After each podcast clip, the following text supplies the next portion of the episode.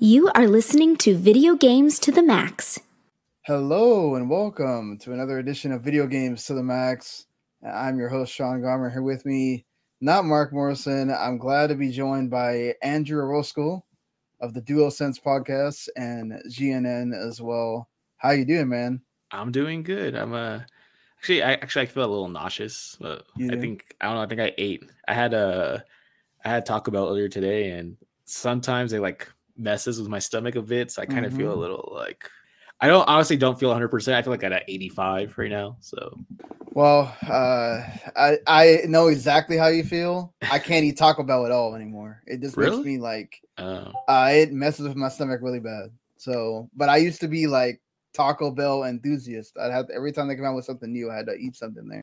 Uh, you know, something in their oil, I think. It's something in the cooking oil, I think. is exactly. Um, I don't know. I, I'm 36, so I think like as you get older and your metabolism's like, nah, yes. I, I was talking about that with one of my friends. I'm like, as soon as we both turned 30, like there was some switch that was flipped because it's like, oh man, like like my back hurts now. And it's like, yeah, like oh like my stomach hurts now and it's just like like huh like i just stood up and like something cracked in my in my leg and it's like oh no like we're like we're like i know for the human bodies i think like 26 is like the physical peak i think 26 Right. 27 is like your physical peak and then it's just like just all downhill from there yeah, exactly. It's like I'm sitting there going, "Oh, I need to go to the gym," and then it, I, I start reading stuff, and they're like, "Oh yeah, if you hit 40, it's like really, really hard to, gain any kind of muscle at all." So it's like, yeah i've heard damn, I'm on the bad side of that to try to do that. so, um, but yeah, man, it's uh, thank you so much for coming on the show here. Just to clarify again, Mark is um in the hospital still, c- recovering from the ankle surgery hope uh, you keep doing well man and uh you know come back stronger and it could be uh okay after all the stuff you know you've been through here. So we're gonna talk about uh some some big games uh, jedi survivor uh star wars jedi survivor uh, andrew played and beat that already. I'll talk about redfall and of course all the discourse that's happened concerning redfall and what that means for microsoft and xbox and uh, we'll get into some Sony stuff too because there's rumors about uh, some things going on with PlayStation, and yeah, definitely uh, have a lot to go on for this episode. So we're going to talk about all that stuff. All right, so thank I you. love, how, I love your logo. I love how it's like the ESRB logo. Like, yes, that's cool. I like that. I've had that logo for I want to say at least like five years or so, and the guy that made it, I that was his first try, and he's I was like, you know what? I think you just made the perfect logo. I, I don't think I ever need to change this thing. So, yeah, like that's uh, really clever. I would have never thought of that. It- it- like, like when you just like start like a video game podcast and you're just thinking like, oh, Yeah. what's a good name? What's a good like a good logo? What's what's a good like representative like eye catching thing? And I'm like, I'm looking at it, I'm like, that is really clever. That's really good. yeah, it's I like loved it from the beginning. I was like, wow, this is cool. This is cool. So, um, you know, to start off with, I always like to have a really cool thing with our, our first time guests of like asking you like kind of like what's your gaming background. Uh, so I mean, you do the podcast uh, that you do with uh, your friend Johnny there. But I mean, you you had to have started somewhere. You know, y'all talk about being lifelong gamers. Like, so has it been since you were like really little that you were a gamer? Or Yeah, yeah, Yeah. We're, well, uh, Johnny and I are cousins, so that makes it Oh, okay, really easy to just just have that that chemistry. Uh, yeah, I remember. I know it's a very cliche, but I, re- I remember being a kid and watching my cousin, uh, a different cousin, playing uh, the Super Mario Brothers slash Duck Hunt cart yeah, on NES. So like they had like I remember I remember distinctly like the little light gun, and just thinking like as a four, I think I was like I was like four or three, and I was like so cool. I was born in 1990, so like that was already like five years old. That uh, game right.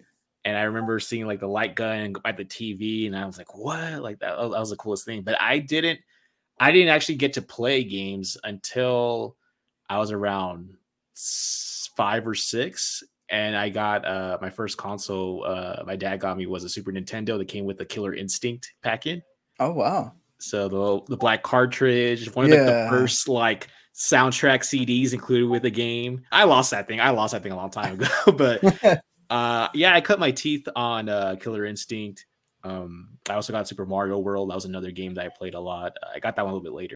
That was like the first thing that I was able to call my own. Like, like right, like, this is my game right here. So Killer Instinct, Super Mario World. That's like when I actually got to play. But I was cognizant of games a little bit before that. So like I, like I remember my other cousins having a Super Nintendo before I did. And uh, one of my cousins had an extensive NES library. He had yeah. like this like Bart Simpson game where like you turn on like uh I got like these 3D glasses that turn everything red, kind of like if you ever seen the movie They Live, it's kind of like that. Yeah. He had the uh there's like a Disneyland game. I don't know if you ever played that on the NES. Um I forget what it's called, but like all the rides are like levels.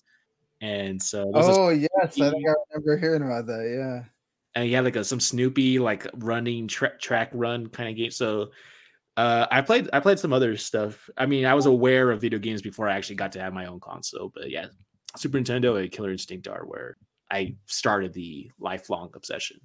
Ah, you you and I are similar there. We both started on the Super Nintendo. Uh, I had the Super Nintendo. I'm not sure if it was like that first year that it came out.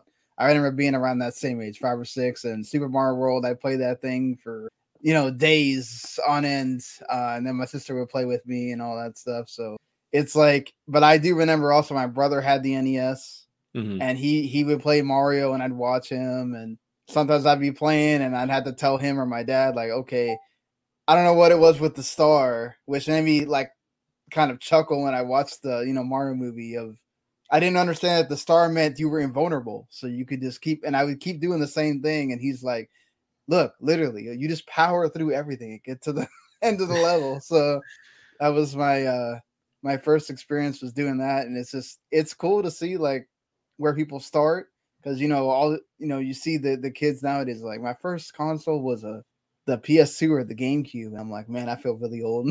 no, That's so cool know? though. I love like when you talk to some, like younger gamers, like uh like we both uh we both know like uh Tucker from over at BLB. Right. Like he talks about uh his first game that he ever owned was like Pokemon Pearl or Diamond, one of those. Yeah. And I'm just thinking in my life, I'm like, like, dude, I was already in high school when that game exactly, come out. Yeah. And I was like, I'm just thinking, like, that's so interesting, like how that kind right. of sets your frame, uh, your your of mind, like reference of like, this is that was his like Killer Instinct or like his Super Mario was that kind of just like establishes like the timeline for you and and just like everything like it comes before but seems so ancient but like to me that was that it's just it's cool to kind of have different answers and what yeah I, I do appreciate that too of like people that start somewhere and then they keep going and just hopefully you don't make us all feel old by saying oh man all those games suck back then because then then you know you know you forget to experience that you know um but did you read like game magazines or anything like that growing up or i remember there was this old one that i used to have a subscription to uh, it was called Tips and Tricks. I don't know if you remember that. Yeah. That was that one when I think they went out of business a long time ago, but that was like one of the first ones because because it, it, was one of the few magazines where if you went to the back, it had like codes and stuff, all cheats cheats for these games, and so I got into like the video game magazines looking for cheats, looking for codes and stuff. I remember like I was around eight or nine, and uh, my cousin bought the from Blockbuster. Back then, he bought like some like book that was like just full of cheats and codes for all like the like N64 and PS1 games. So like we I, I, remember he bought that and I was just like like flipping through the pages, like looking for the codes for like army men, sergeants, heroes, or looking for the codes for like uh small soldiers, the game based on the movie and stuff.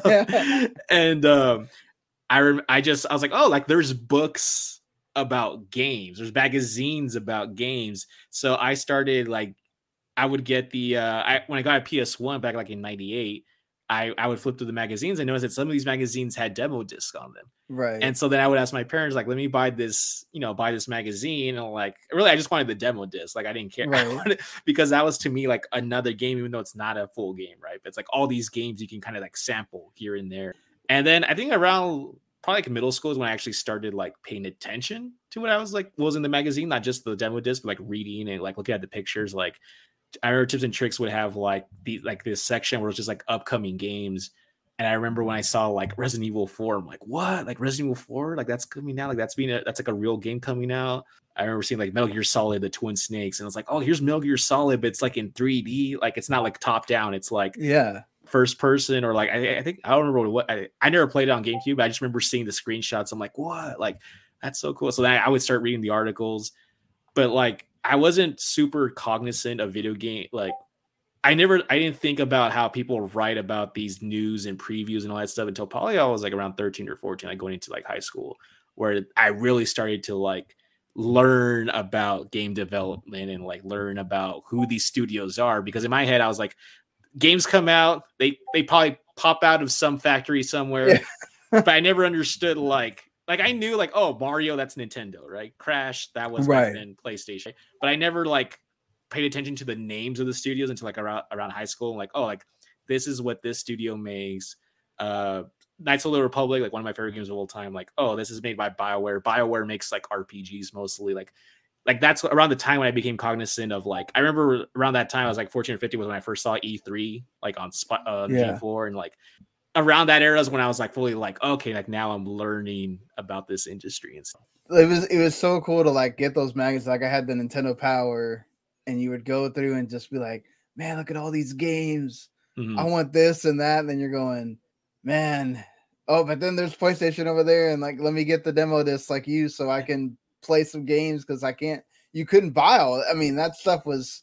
I mean, we talk about seventy dollar games now, right? But it's like mm-hmm. back then they were even more expensive. So just to get that demo disc, like you said, felt like, oh man, I'm getting some more games here that I can play and, and talk to my friends about or whatever. And mm. uh, that that was always one of those cool things. Like when we got when you get that, or or you buy the game that comes with the preview of the next game or oh yeah, yeah, yeah, yeah.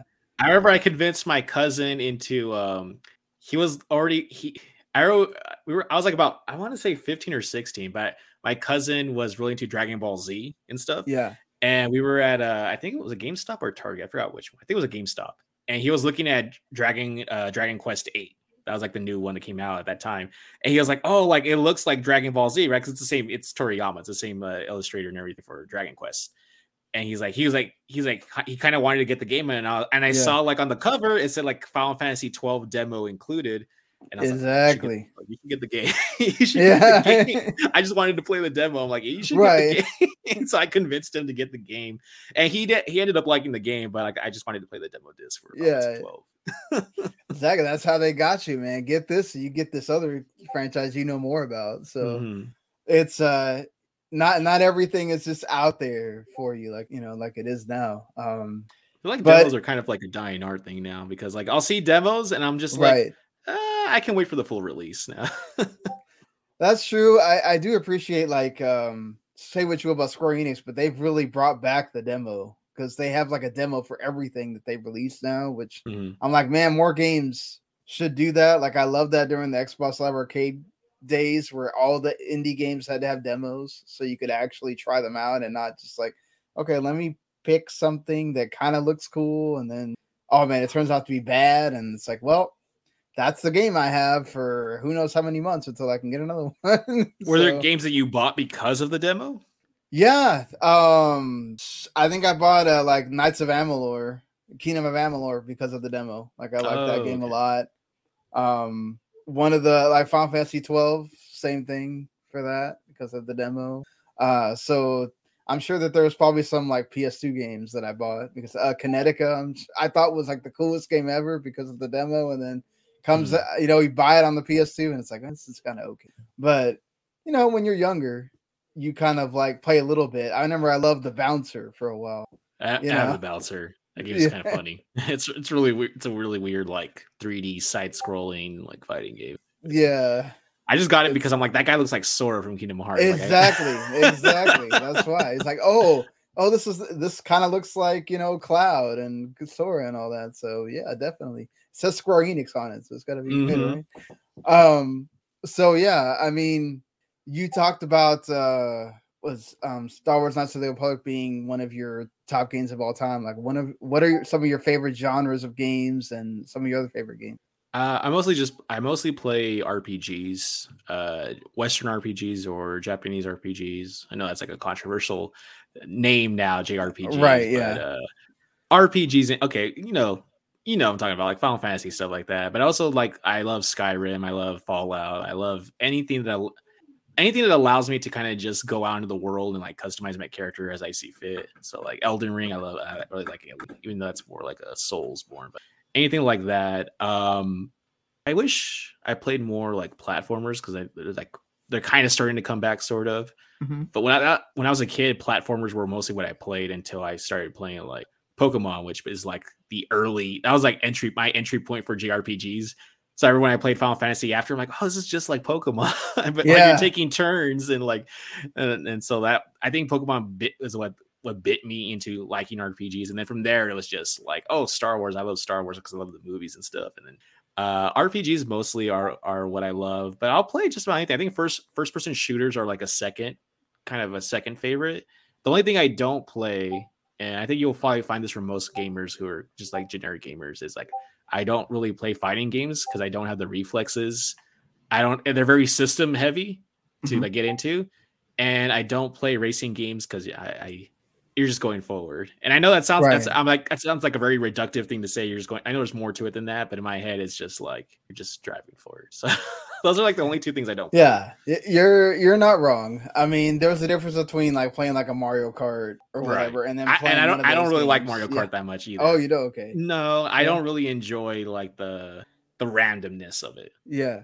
No, I, I can I can feel you on that one. Uh, it's I we're we're kind of there in the same same. Oh, My okay. my love is RPGs as well. I started with Pokemon Blue. uh, Yep, not- playing yep, me too, playing with my Blue. friends. I was like, I want the one Uh, with the. I was like, I want the one with the guns on his back. Yeah, the guy with the guns. on his- Well, I actually like I had told my grandparents just to buy me Pokemon Blue, and they went and bought both of them. So it was Oh. like one of the only few times I had both the cards. cool. Even though what happened was I just let my sister have one of them because they were the same game. They- But I didn't kind of understand that either. I had read a little bit in the magazines, but I didn't really understand that it was like they're basically the same game. It's just you can have you know different Pokemon in them or, or whatever that Mhm. are not on the other one. It's actually also the only game because my mom would pick me up late from school. So I had a friend that also had red. It's the only one that I ever completed the whole Pokedex with my red and blue because I had someone to constantly trade the ones that I didn't have uh there. But I'm the same way. Like I started with Pokemon, then Final Fantasy X happened, and that's where it was like, okay, JRPGs are my genre. That's my thing. Um, I'm not saying that in a controversial way. It's just I never really had somebody to show me how cool like Fallout and uh you know Elder Scrolls and all that stuff was. So it's one of those things like I kind of just got used to the JRPG function, the way it works. And every time I go into a Western RPG, it's kind of like it's it takes a bit to get used to, right? It, I, it's the same function in a way, but I guess the way they do the characters. I guess I like more of the anime type style than the Yeah, way, you want the you, know- want like the story on rails kind of thing. yeah, exactly. Yes. I get you. Uh the, the whole like that's why I didn't like Breath of the Wild too much. It was it's too much openness. Like give me some kind of direction and I'm good. Structure. Like Mhm. don't don't uh just be like, "Oh, hey, go play in this whole thing and you figure it out." It's like, "Uh, yep, I'm good."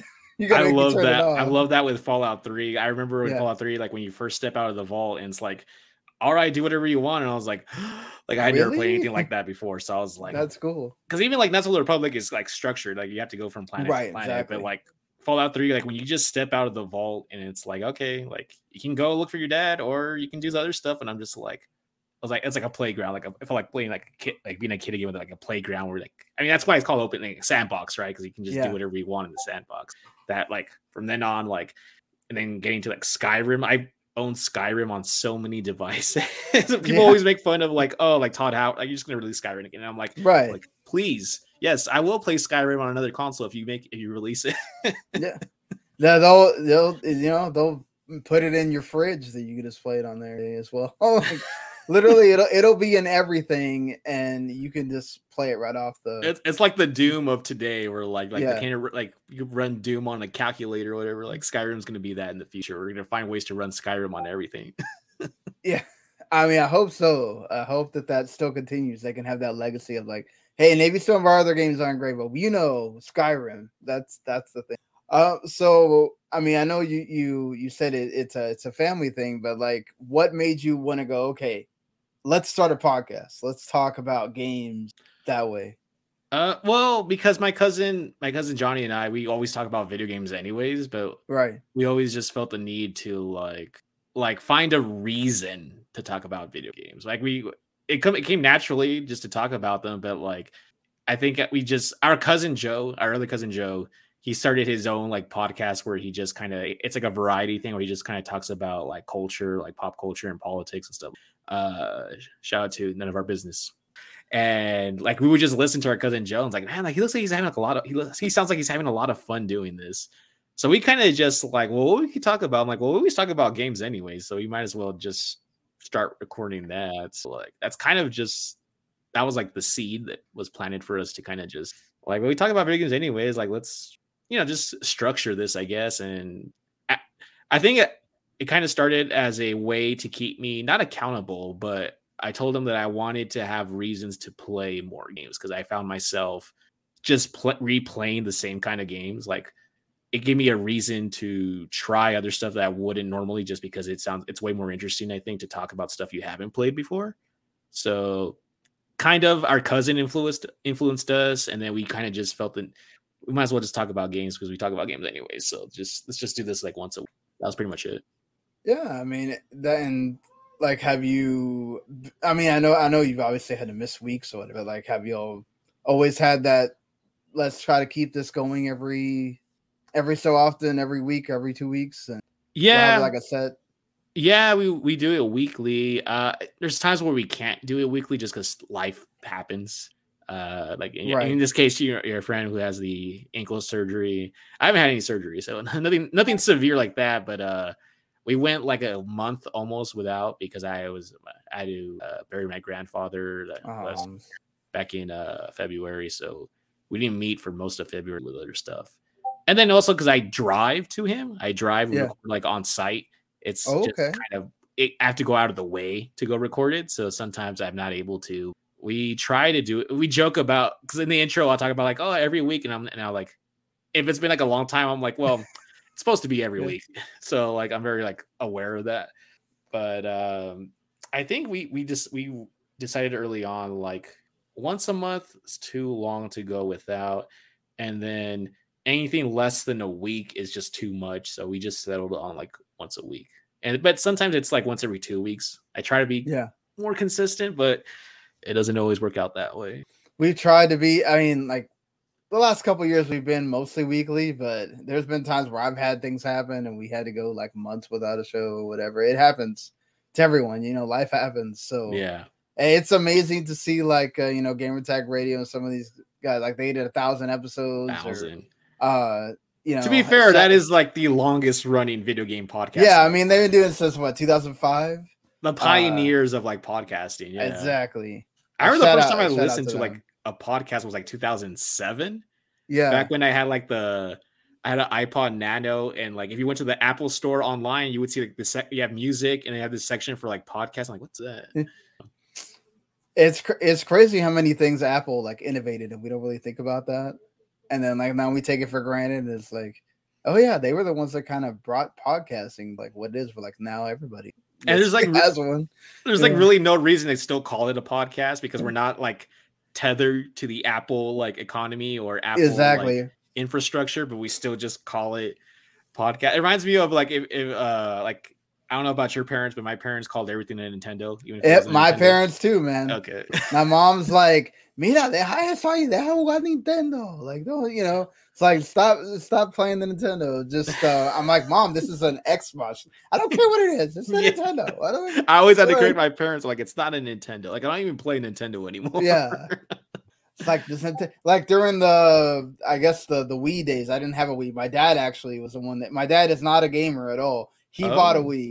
I didn't have one, and uh, my mom was still calling it the the Nintendo at the minute. And I'm like, mom, I'm playing like PlayStation what's that? It's it does it have a controller or whatever you do with this thing? It's a Nintendo. Okay. like so yeah, it's it's those kind of things like that's why Nintendo is where it is, right? Like it doesn't matter. Everybody, there's so many. There's a segment of people that are not gamers that will go, "Oh, that that's a Nintendo, right?" Like Mhm. so. Um, just to like, I guess finish things out because you know to move things forward to right now. When you look back at like how things were growing up with games, and then you look at where games are today, like, is there something that that uh what what makes you keep playing games today what what's that standout thing when you think about gaming today as opposed to that when we grew up I think uh the sense of like wonder and exploration, especially like in RPGs. I love like you play a game and you beat it and you go back and you find new stuff in the same game. That's kind of why I like RPGs and even Western Yeah. RPGs because I'll tell you right now, like I've played Skyrim so many times since it came out like over 10 years ago. And I still find things that I just never seen before. Like that game is so vast and I'll still find like quests or like characters or just like little like just a way like something like a little like book or something that's like a note that's set up in a certain way, and I'm like like oh like I've never because because I usually tend to like go off in one direction. Every time I start the game, I go in one direct the general direction. Very now and then I'll just like oh let me go like this other direction, and I'll just come across stuff that I'm like I've never seen that before. So like for me for me video games I love obviously seeing the tech, tech advance right like uh, right I'm sure you remember like in the PS2, PS3 days, like, wow, this is so realistic looking. And then you look back and now like, oh, like that hasn't aged that well, actually. like we have like all this HDR and 4K and all these tech demos. And like I, I did you play the do you, do you have PS5 by any chance? yes i do have ps5 Okay, yeah. so did you try the Unreal Engine like uh, the Matrix demo? uh yes yes i did that was pretty awesome So yeah, like, like seeing that and like how like you could like toggle like the settings right for like the sun and like the lighting and like you would zoom in in on these sequences and see like these people and it's like so like li- now it really is life like like I'm not it's not just like oh I'm just a 10 year old kid seeing a PS2 like now it's like super life like where it's like uncanny valley stuff and that just like blows my mind playing yeah uh when I got a PSVR, the first the, the first one, and playing uh my cousin let me play because he had a PSVR before I did. He got he played uh Battlefront, Star Wars Battlefront had like a demo where you could Mhm. play like this one X-Wing mission in VR. And I remember like putting on the headset and like like dude, like looking around, I'm like, this is just like Star Tours at Disneyland where like you're like immersed. And I was like, this is like I was like like he told me like I couldn't see myself because I had the headset, but he said like Yeah. I he told me like he's like you did not stop smiling that entire like level. And I'm like this is amazing. Like and then like Star Wars like now Star Wars uh Squadrons in VR it's like was on VR Beat Saber and like there's just so much new stuff that just continues to like surprise me. And I think I think the only time if I ever stop playing games, it's gonna be a point where games just stop surprising me. They just kind of plateau, and I'm probably just gonna be like, been there, done that. Like I hope that day never comes, but realistic, realistically, I think that's will be the thing that stops me from. and that's exactly i mean that to me is why games are so awesome because you have that extra step of interactivity with it that Mhm. you don't have watching a movie or watching a show you know those are great pieces of entertainment obviously you know and and credit to the people whoever came up with it you know they have the and now they have the 4DX thing in- the movies to make it kind of like a ride so you're kind of like oh, with, like the with it a little bit stuff. yeah, exactly. Um, but it's still not the same as a game. Like I'm the same way as you. You know, I, I don't have the room to have a PSVR two, so I didn't bother with it. And also, I I don't trust Sony to.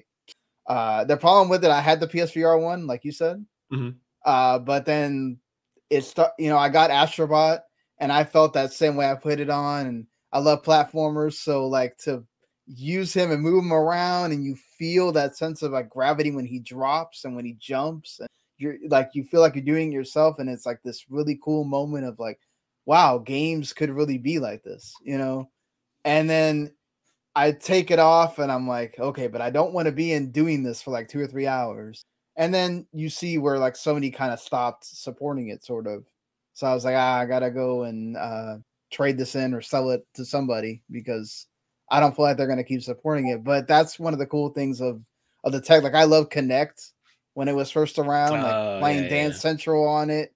Um, that's central. with my daughter and like getting to like both of us dance there. Like that's that's cool. Like that's cool. Like I didn't think you could you were gonna be able to do that in games. Like I loved Rock Band through my college years. Oh, Even though I can't play a dude, yeah, guitar, Guitar Hero. Like you know, Yeah. getting to play the drums and getting like bring those getting back. that You need, to, fantasy. you need to yeah. bring back music rhythm games. You need to bring those back. Did you ever play? Did you ever play Dance Dance Revolution? yeah, in the arcades. You know, I bought. I bought. uh, I bought the for PS2. They had that Dance Dance Revolution Supernova 2 back in. I think I bought it back in like 2009 or 10. But it came with like the little dance mat and like yeah, I play that so much. I actually I actually did lose weight playing that game, which was really awesome because I I love finding new ways to interact with the same games. I I didn't do like a lot of the stuff like like I know there's that Tony Hawk like ride game with the skateboard. yeah, you with the skateboard. Yeah. That was kind of like a little goofy. I know like Cabela did some like shooting games with like the Wii controller, you like with this like Mhm. fake plastic gun you could attach it to. Like I didn't do all the peripheral stuff, but like the guitars and like the drums for Rock Band. Um, obviously, like I said, Beat Saber. I never did that Wonder Book thing. I don't know if you remember Wonder Book for the Yeah. Oh PS3. god, that thing was bad. Yeah, but like Yeah. some of the stuff where it's like that actually looks cool. I remember wanting to play the what was was it the Force Unleashed on the Wii that lets you like use the The nunchuck saber. yeah, Yeah, and I was like, oh, like, like those things are some of those are cool. Some some some are, are misses, but some of those are, are really cool. And like I like I want them to continue doing that kind of stuff because like you can only go so far with like buttons and a controller. Now, don't get me wrong, that is like my favorite way of playing games, but like you're limited. Like I feel like like it's like Iron Man, like Tony Stark's dad. He's like, I'm limited by the technology of my time, right? That's kind of how I feel like video games are like we can do more. It's just convincing people to buy into it and like because it's pricey. It's pricey. Like, I didn't get PSVR 2 yet because it's just very pricey and You're right. there's no games that are really that interesting for me on there yet. So but I'm like, if we can just I love that Sony's pushing VR so hard because they've given up on so many other things, right? So it's Right. cool that they're trying to I remember like the 3D TVs, the P, the PS3 3D games and stuff. like- yes. like they've tried stuff, but this is like one of those things where I feel like it really is another way of playing games. Like, yes, please, Oculus, HTC, whoever, Vive, whatever who's involved, like, please keep supporting these things. I know I want it to be like Ready Player One or like Sword Art Online one day. Yeah. you know I mean? That if we ever get to that time, uh, you know, that'd be very interesting if we ever do get to that. Like, I don't think it'll be in our generation probably, but I feel like the generation after us, I would not be surprised. Ready Player One is actually the way we live, you know. Hopefully, like by Um, the time I'm 80 something, like I'll, I'll, I'll play I'll play that if it's around.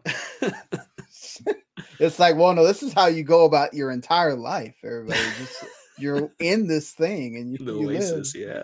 um i even like you know something as like neat as uh i picked up like ring fit like a year ago for the switch Oh, remember that was the big thing during the pandemic was Ring Fit? yes I and never it actually it actually does work. What was that? I'm sorry. it actually does work like you actually do feel like you're burning the calories and all that stuff like just by using that ring and jumping and doing all that like full credit to nintendo for actually always kind of having that vision of how do we use our system as something more than just to sit down and play a game Mhm. Uh, I think like really we owe them that from the Wii days of right. Sure. remember remember that that's where that all started of just oh now Xbox has to connect and now PS. Did you ever get? Did you ever get any of those like Labo stuff, like the cardboard thing, or no?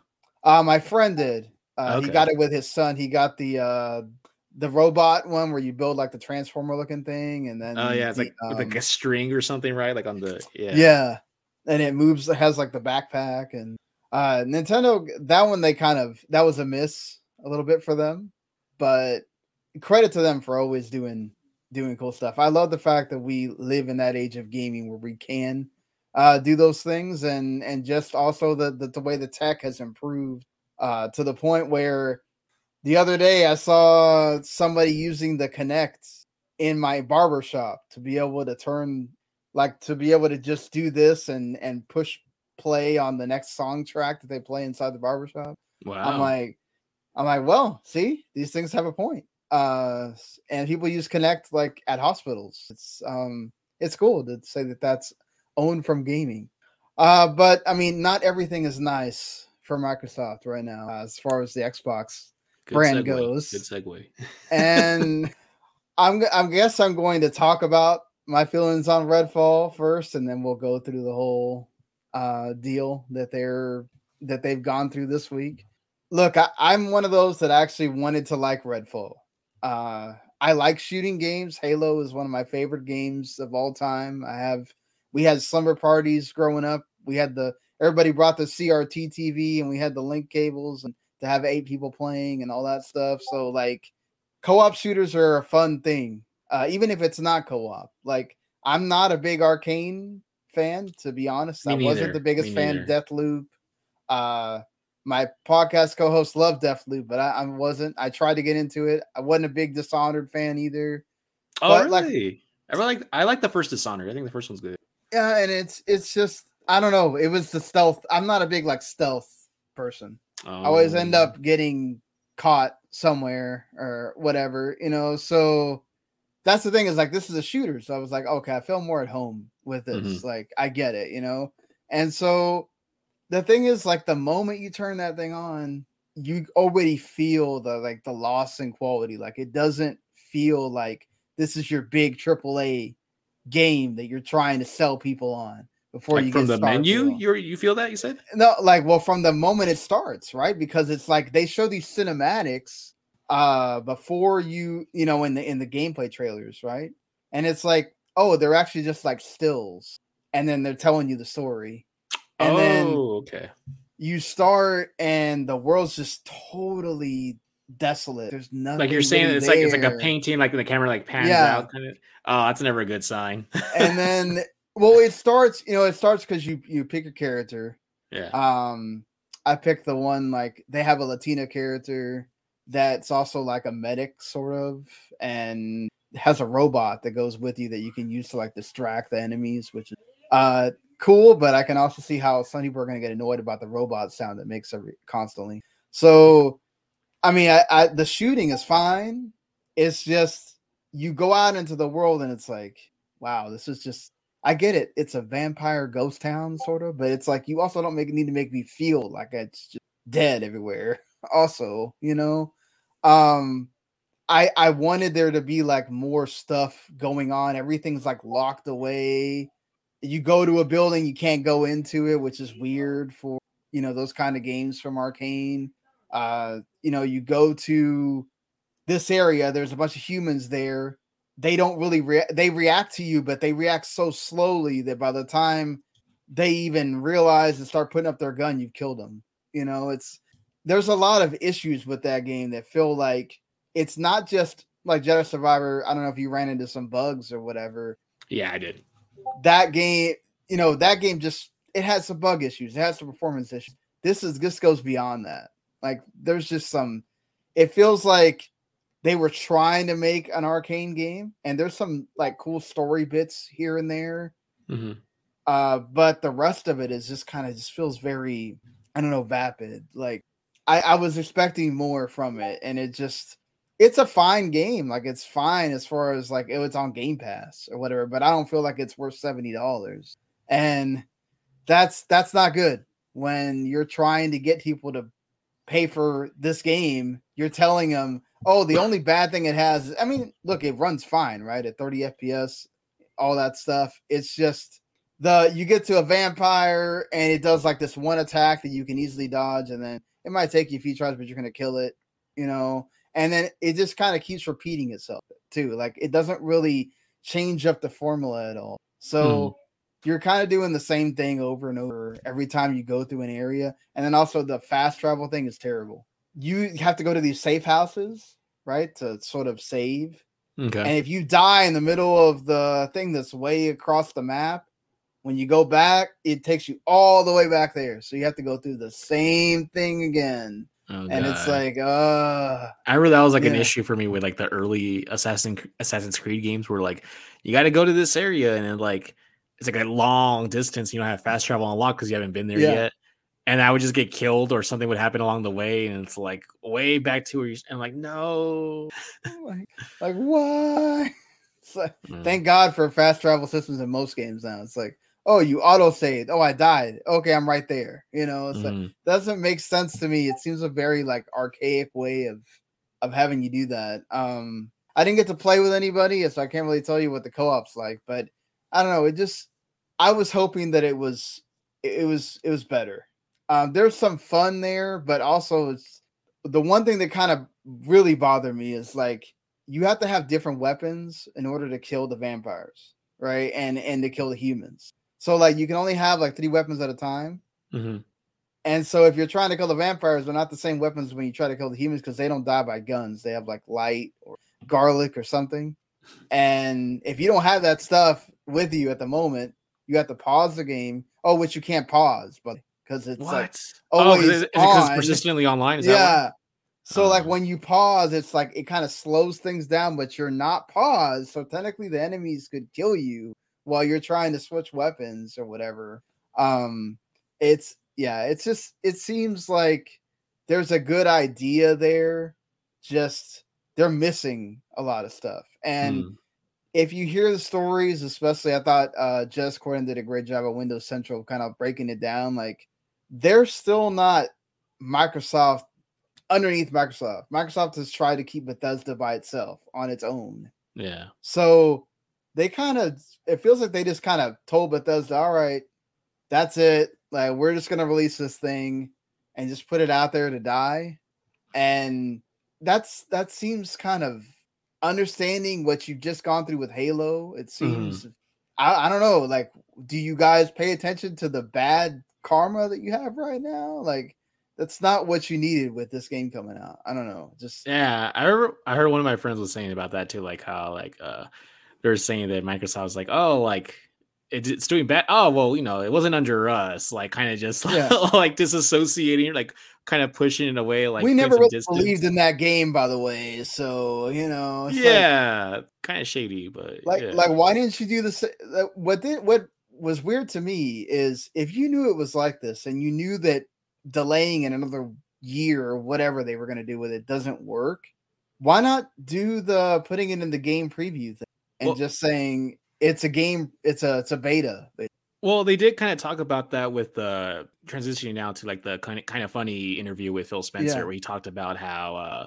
I think it was Parris Lilly, or I think it was him, or maybe it was No Mike Mike. One of them asked him about like what's like when do you decide to delay and when do you decide to just like you know put it out there, and he said like internally they asked like the developer like is there any other stuff you want to put in this game that's not already in it like to like make your vision and they say if, if it's like no then like then we're not going to delay it right so like even if it's if it has everything they want to put in it but it's still not like up to snuff they kind of just have the mentality of like well we can like fix it right because you're going to be working on this even after the game releases like you're still going to be supporting it for the long haul for probably Right. the next two years or so or something right so like they kind they asked him, they kind of grilled him about that, and he was like, "Is like the only way we'll delay a game is if we think like it's not, it's still not quality wise, but just like feature wise. If it's not there, Right. then we'll like delay it." So, but I, I think you're right. Like they could have just done like early access. At least then people would kind of just you know they would approach it with more open minded in terms of like bugs and stuff, right? Or like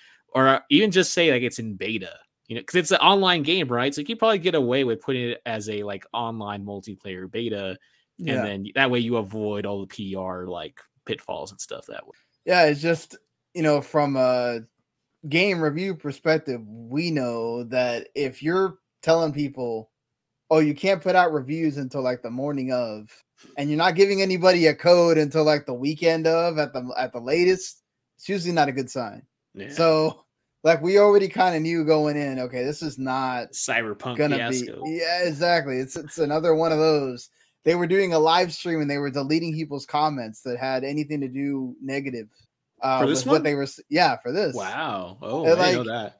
i mean it's it's it's not a good a good showcase for your game and for the company itself like uh i, I think they they grilled they grilled phil also about you know how do you go about deciding okay this is n- not just ready but like Good enough. this is okay it's good enough it's quality for you and like oh well we should have sat down with them earlier in the process and uh we should have came to them and like see if they need any help at like doing that that like why does it take this to happen for you to realize that you should have been doing that like i don't know it's just like have y'all been making games long enough that i get it maybe you trust bethesda in a way yeah.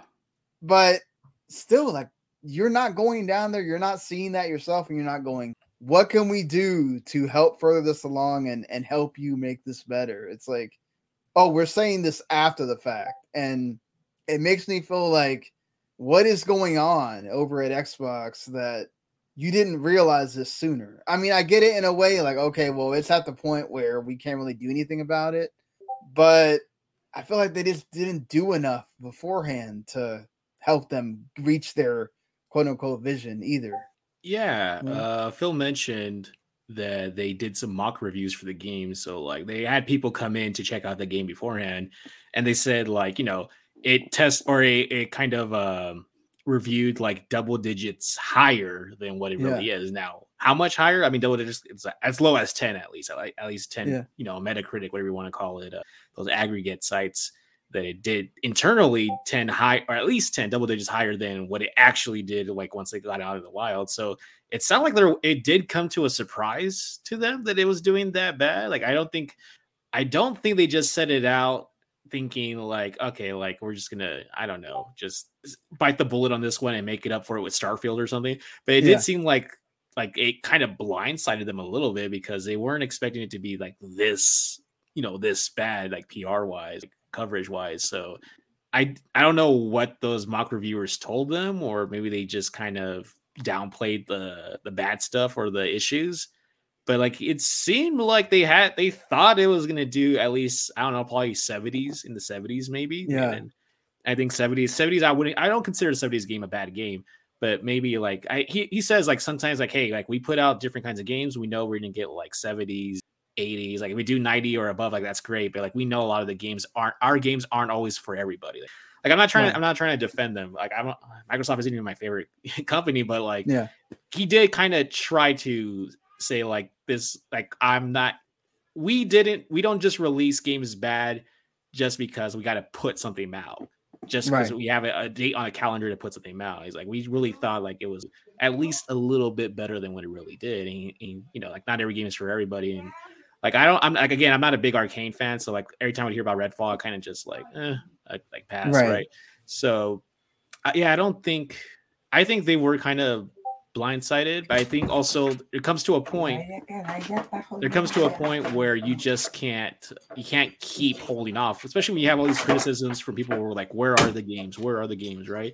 You can't just hold on to this thing forever like you just gotta let it go off right? You gotta put it out you gotta put it out there in the wild so not to defend them but i i i can kind of see both sides.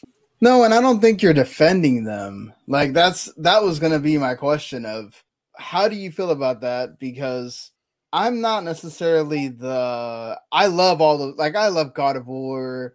Uh Last of Us is is a great game, no doubt. Um I still need to like actually play most of that the way through. Uh you You know, Horizons yeah Yeah, like- of Us? the problem What? is I started and then The with first the one? way yeah the first the first one the the thing is like I it's one of those games I have several games like that where I always start it and then because of what we do and the whole like I always have to be trying to review something you're you get cavalcated with games and then it's like oh well I got to put that to the side. And then when there's a backlog it's like okay I'll start it again. And then nope. So that's that's my thing. It's like but I do like all those games. Like I've played I beat the first God of War the um the 2018 one okay and you know I haven't gotten to like really play much of the second one but I I enjoy those you- games so like I Oh, yeah. I do. so good. that's what uh, everybody says and i'm just like man i gotta sit here and uh actually get myself to play this but my my point of this is to say that playstation no doubt makes tremendous games and they are definitely of the amazing quality that they they spend their time making. Mm. and here's you know phil spencer saying that he's kind of okay with releasing a game that's a 60 where sony's like we're definitely not okay with releasing a game that's a 60 at least in the the ones that they really care about right? Obviously they have released games. Reviewed badly destruction all stars is is one of those. It's it's a weird like place i guess if you're a gamer right? If you're an xbox only gamer does isn't that kind of make you be like well why should i have your console why should i have game pass if you're not thinking about man let me get these 80 quality 90 quality games out oh, but it's cool to release like games that I'm gonna play for two seconds and then they don't live up to expectations, right? Like, shouldn't you want all your games to, to be of a certain quality? Yeah, I had I had this same conversation with uh with Johnny on our podcast where he he's he's, he's much more harsher on, on Microsoft on Xbox yeah. and he was talking about like like when he says uh about how we're not the we're not the green guys just doing what the blue guys do right kind of thing yeah like, exactly yeah but then we also we do have like you know internally back if you remember back when they were doing the uh was it the apple ea thing controversy like about two years ago where like it came out that like xbox is very cognizant that like those documents that came out saying like like we should be doing like the last of us part two is like doing like that's the kind of stuff like we should be doing right. and for some reason they just don't seem to have the resources or the personnel to like really do that i've always seen xbox as kind of the social multiplayer platform. And right.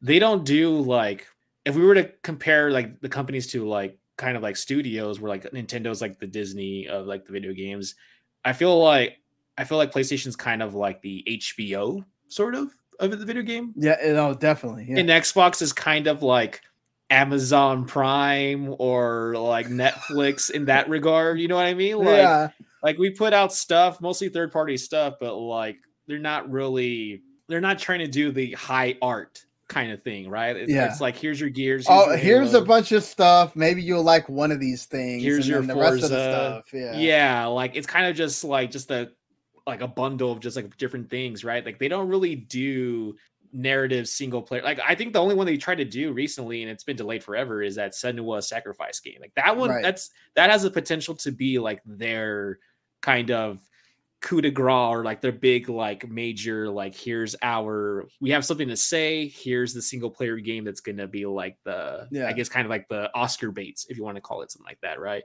but like where's that game it's, it was announced with the xbox series x and like we haven't yeah. seen it so like yeah i think when i think of xbox i don't really think i think there is some truth to the whole like we're not going to do what the blue guys do because we i want them to be different i want them to stand on their own but what you're doing is not really working, right? They're they're trying to do the uh like I said, they're trying to be like the Netflix, right? We want to be on everything, right? We want to be on your phones, we want to be on your PC, we want to be on your console, on your TV. Like we want Game Pass to be the streaming thing, right? They even talked about before. They talked about how like they don't see PlayStation, Nintendo as their competition. They see like Netflix and like Google and as like their competition. So they have a completely different philosophy of how to do games and how to market that towards uh, gamers. But it's not working now. So they need to figure out they need to figure out like how to re- retain that audience because I have Game Pass, but honestly, I forget I have Game Pass sometimes because sometimes there's just nothing on there really, and I kind of just forget it, and then you know there goes my subscription for the month. So I don't know if they're counting on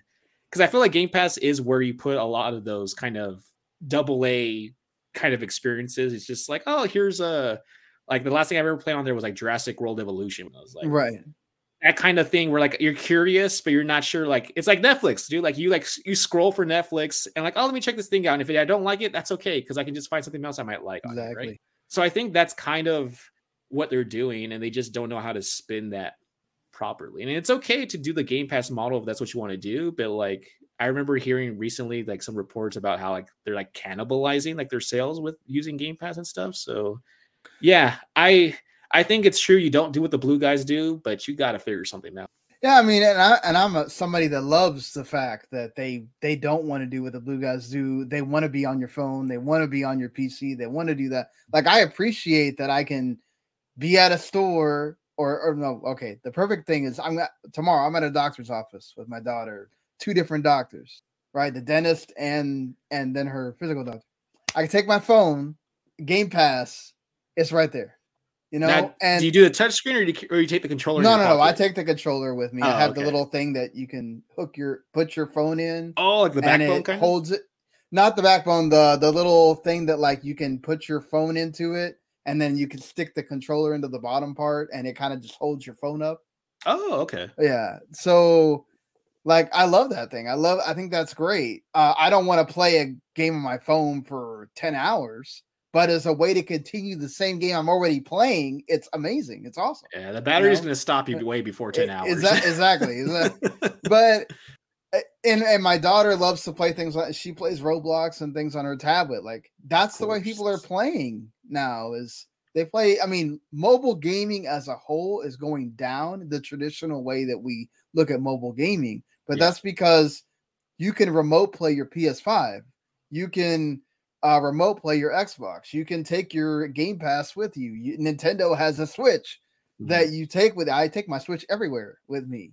Um, and what are they coming out with now? Like all these Steam Deck competitors. So everything is going portable, mm-hmm. and it's not just uh, Nintendo doing it really anymore, or uh, Sony when they had the Vita. Even even Sony supposedly rumored has that uh, remote play only device that they're the supposedly developing. Yeah. yeah, the Q Lite thing. So, like, I think Microsoft's vision is actually they're just they're just like a way ahead of their time with that right now. But it's great if you have the stuff to bring people to it. Yeah. Right. They got the so, hardware. They just need the software. Exactly. And like, and I think they'll have their full realization when they ever, if they ever come out with that dongle thing to put it on your TV where you don't have to have the oh, console at all. Yeah. So you don't even have to have a smart TV. You can just, yeah. yeah exactly. Like, it, or if they just put it into more smart TVs. Mm-hmm. Uh, if not just Samsung, but like put it into all the smart TVs you possibly can. Put the app in there. But again, like the way you get people to keep subscribing that $15 a month or whatever it is you're going to charge and i get that's why they want activision blizzard. That gives them more content to push out. But if every game you come out with that has any kind of draw for most of the people is a 60 or a 70 and then the ones that are 80s and 90s are the small games that you know you and i that that pay attention to everything gaming care mm-hmm. about. But if uh my buddy over here that only plays Call of Duty, like I go in an office. There's most people that are gamers, right? But you talk to them and they're like, I play FIFA, I play Call of Duty, I play, you know, the games that sell millions and millions of copies that everybody plays.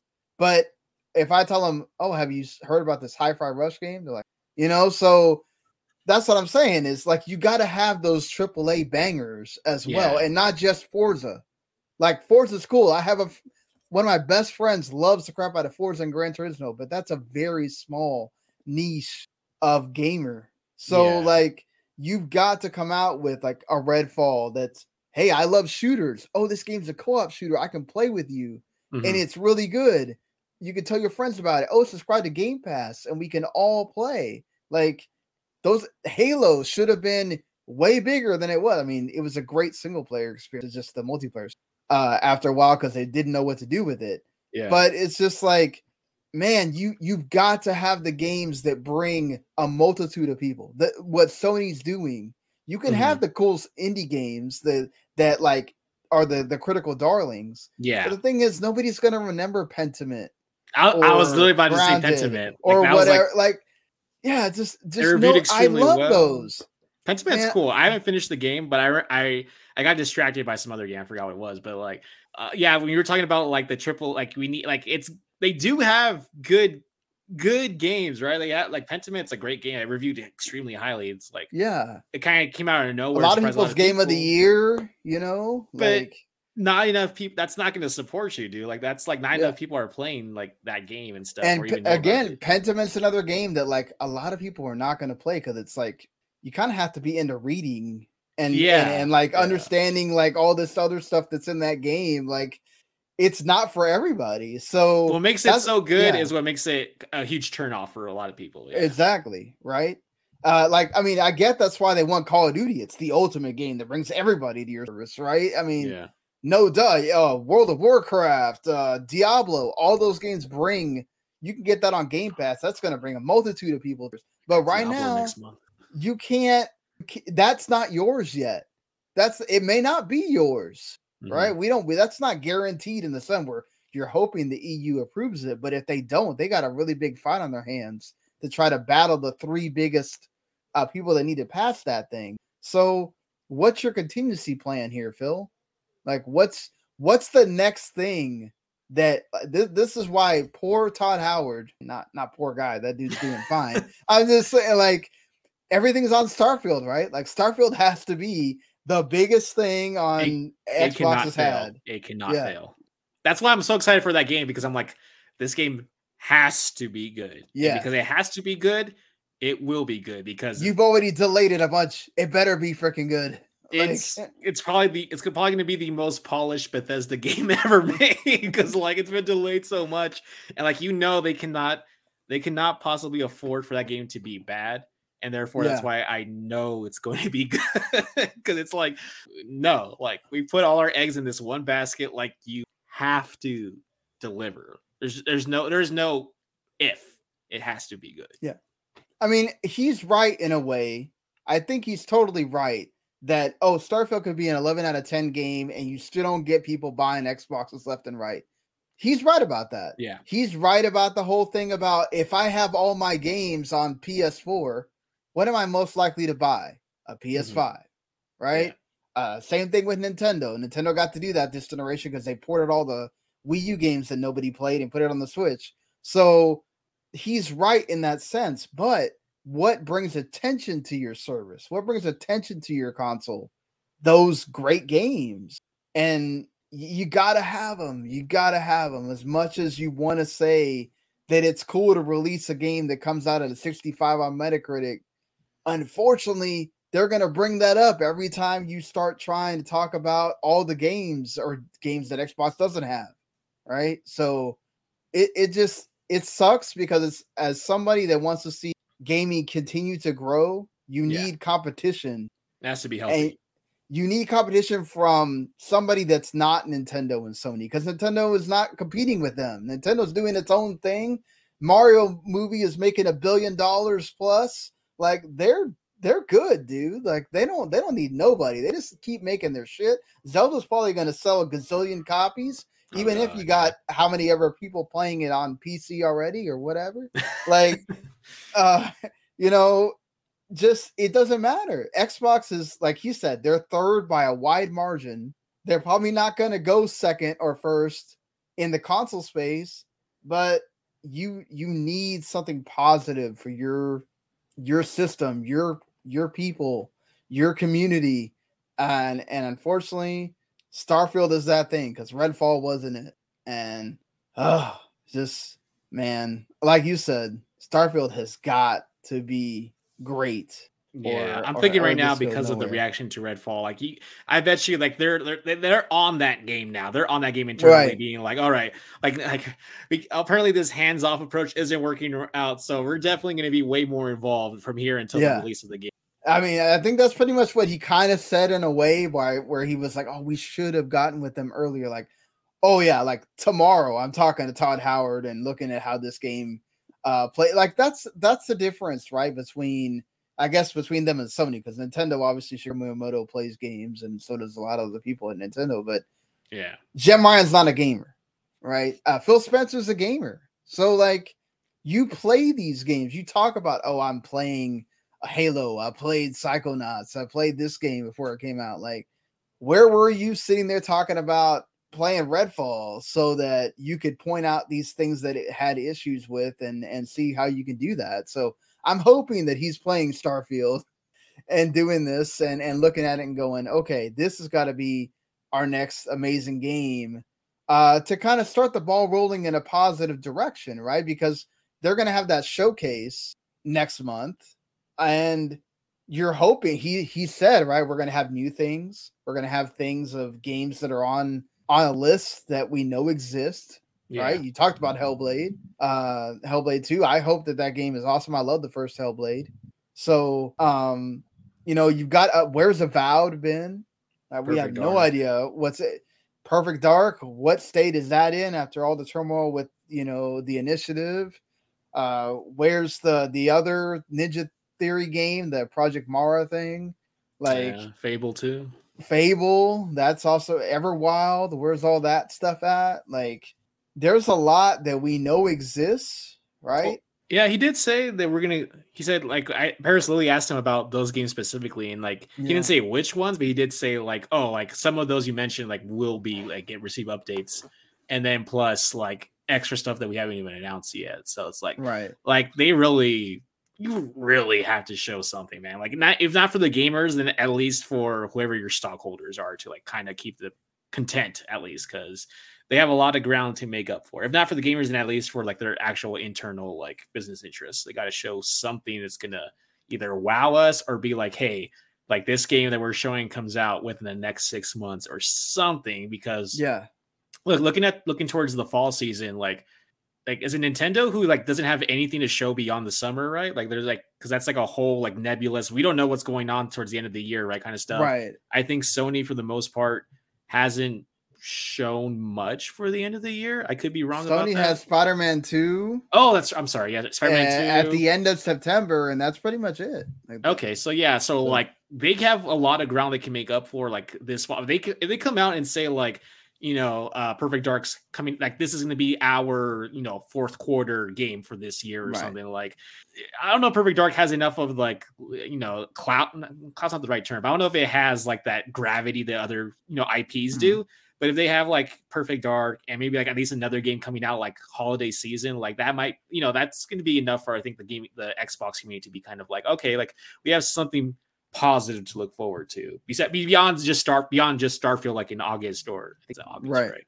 So September. if they can wow wow gamers at next month with like the showcase and stuff, then it might be just enough to kind of just you know like lick your wounds here kind of thing and get this bad press about Redfall and kind of change the attitude of like the Xbox game. Yeah, and I, the thing is, the problem that Redfall causes is that you no longer can be very uh hyped about Microsoft's games because you don't know what state they're going to come in, That's true, right? yeah. Like, okay, we know what to expect with these with these smaller games, you know, uh the all the games you mentioned already, but as far as the big games go, right now, Redfield didn't wasn't up to snuff.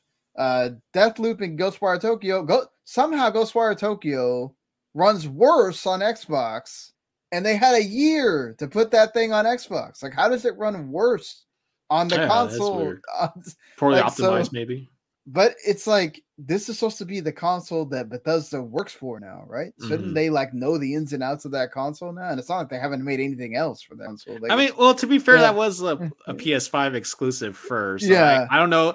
I don't know if maybe developing it with that in mind makes it harder to port later on. Yeah. I don't know if that's how that works. I mean. I have heard that the PS5 is easier to work with. It is Okay, so yeah, so if it's easier plus you got the Series with, S problem. So oh yeah, yeah, I've heard how Series S is holding back a lot of developers. Yeah, So you know that's that's the thing is you have that issue as well with the Series S, and like you know you have pretty much most of your big games outside of Forza have had some issue. So when you go into that, people are going, okay, how hyped can I really get about all these things that they're showing? Mhm. Um, oh, plus you got the Indiana Jones game out. I forgot. You know, are they going to show that? Who, so who is that again? Who's doing that? That's that's MachineGames, uh, Wolfenstein people. oh, okay, okay, okay. Yeah, I got that confused so- with the other Star Wars games that Ubisoft is supposed to be working on. I forgot about that one too. Yeah, the the big open world. The Rainbow Six guys, I think, are the ones thing. working on that one, right? right. Exactly. Um, so that's the thing is like Xbox could surprise us with some stuff that like uh there was that little thing that they tweeted out about Banjo Kazooie. Could they come out with another one of those? That'd be awesome.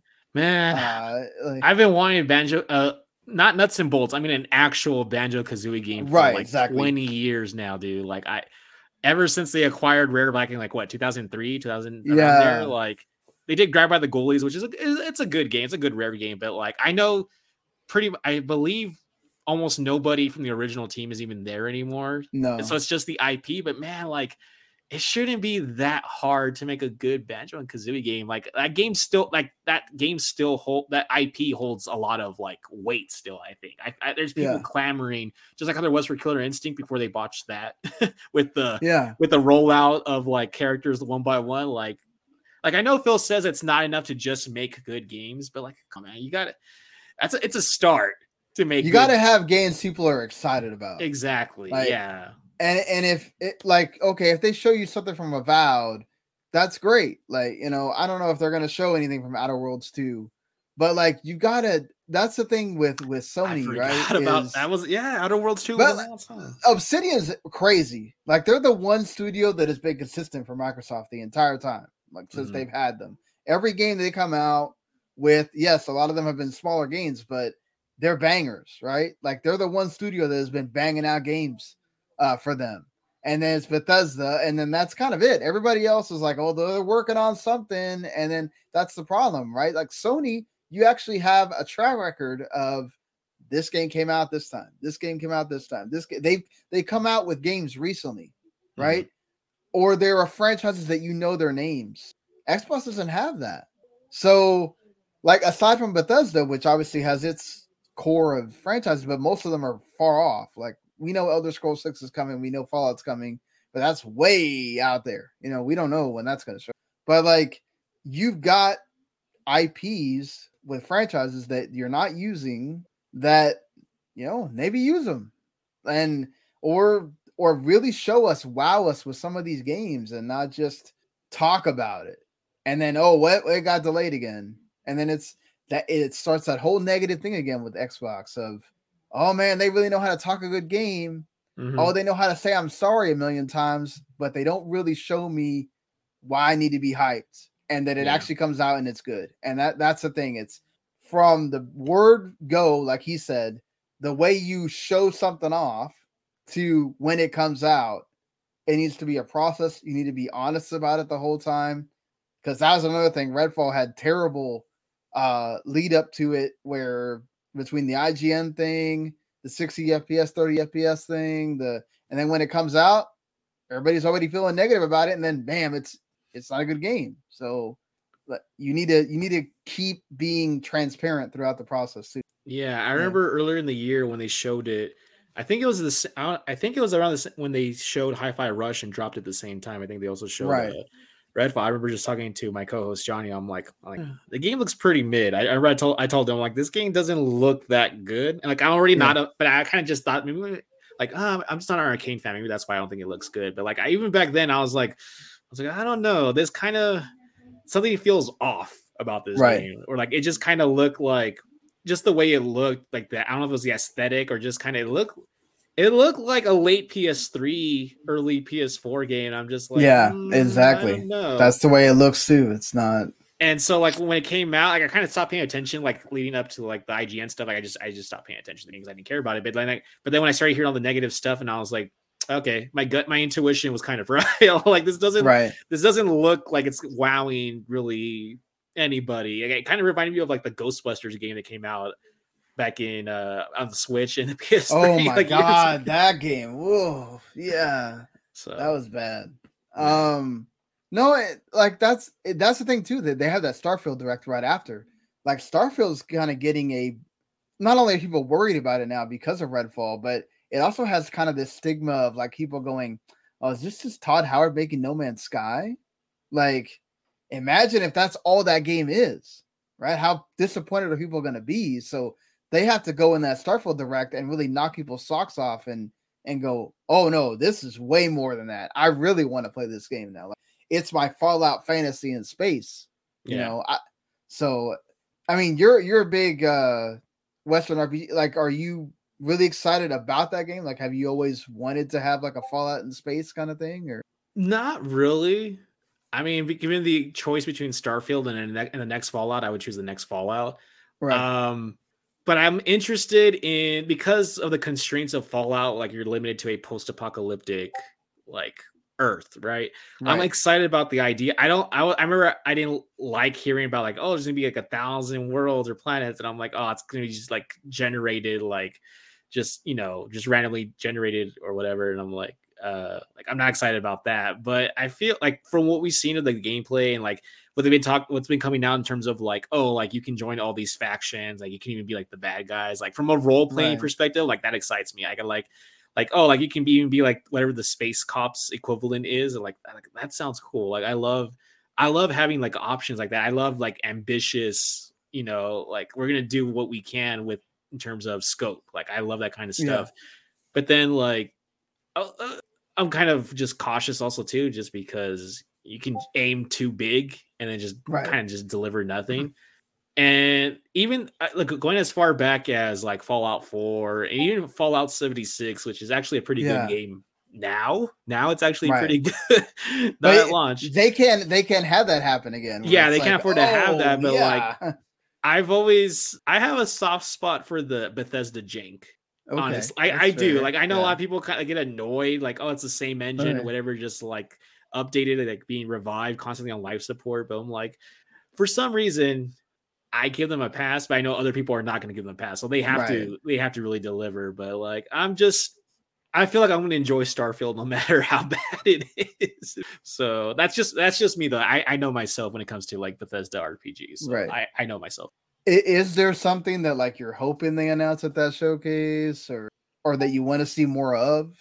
Um, the... I don't know if they mentioned it, but I it I'm pretty it, it has to run 60 FPS on console. Absolutely. It has to we're not we're not doing this whole choosing resolution over performance like that thing should be it should be able to do 60 frames and i know because like you have the different worlds and stuff that might be an issue with like loading transitioning yeah. from planet to planet like that might be an issue but if we could just make whatever the file size is bigger that you install on your yeah. console and like just let that kind of make up for it but i I don't think they've announced it. I'm pretty sure they haven't, but if they could say, yeah, I think they're like, going to avoid big time announcing it now. Right so, with the Redfall stuff, like oh, 30 frames, like at launch, like excuse me, 30 yeah. frames only. This like oh, there's a the world's FPS most powerful patch? console. What happened? And there's a 60 FPS patch in the future. Like what? Like, yeah, no, no, we want it now, right? So I'm hoping they learn from the Redfall situation and make Starfield just at default 60 FPS on P on uh, I'm sorry on a Xbox and on Game uh, PC and stuff like it should be 60 frames. Yeah, I hope so too. Uh, I definitely they don't need any more drama with the frames per second of the console, PC, whatever. Just it should be 60 FPS. If you want to do the performance mode and the quality mode thing, cool. But get know that the option is there at launch and it will run there on your console uh, and that, that'll get people uh, hyped up as well. Because you tell them it's gonna be 30 frames, oof, the talk around that game's already gonna be super bad.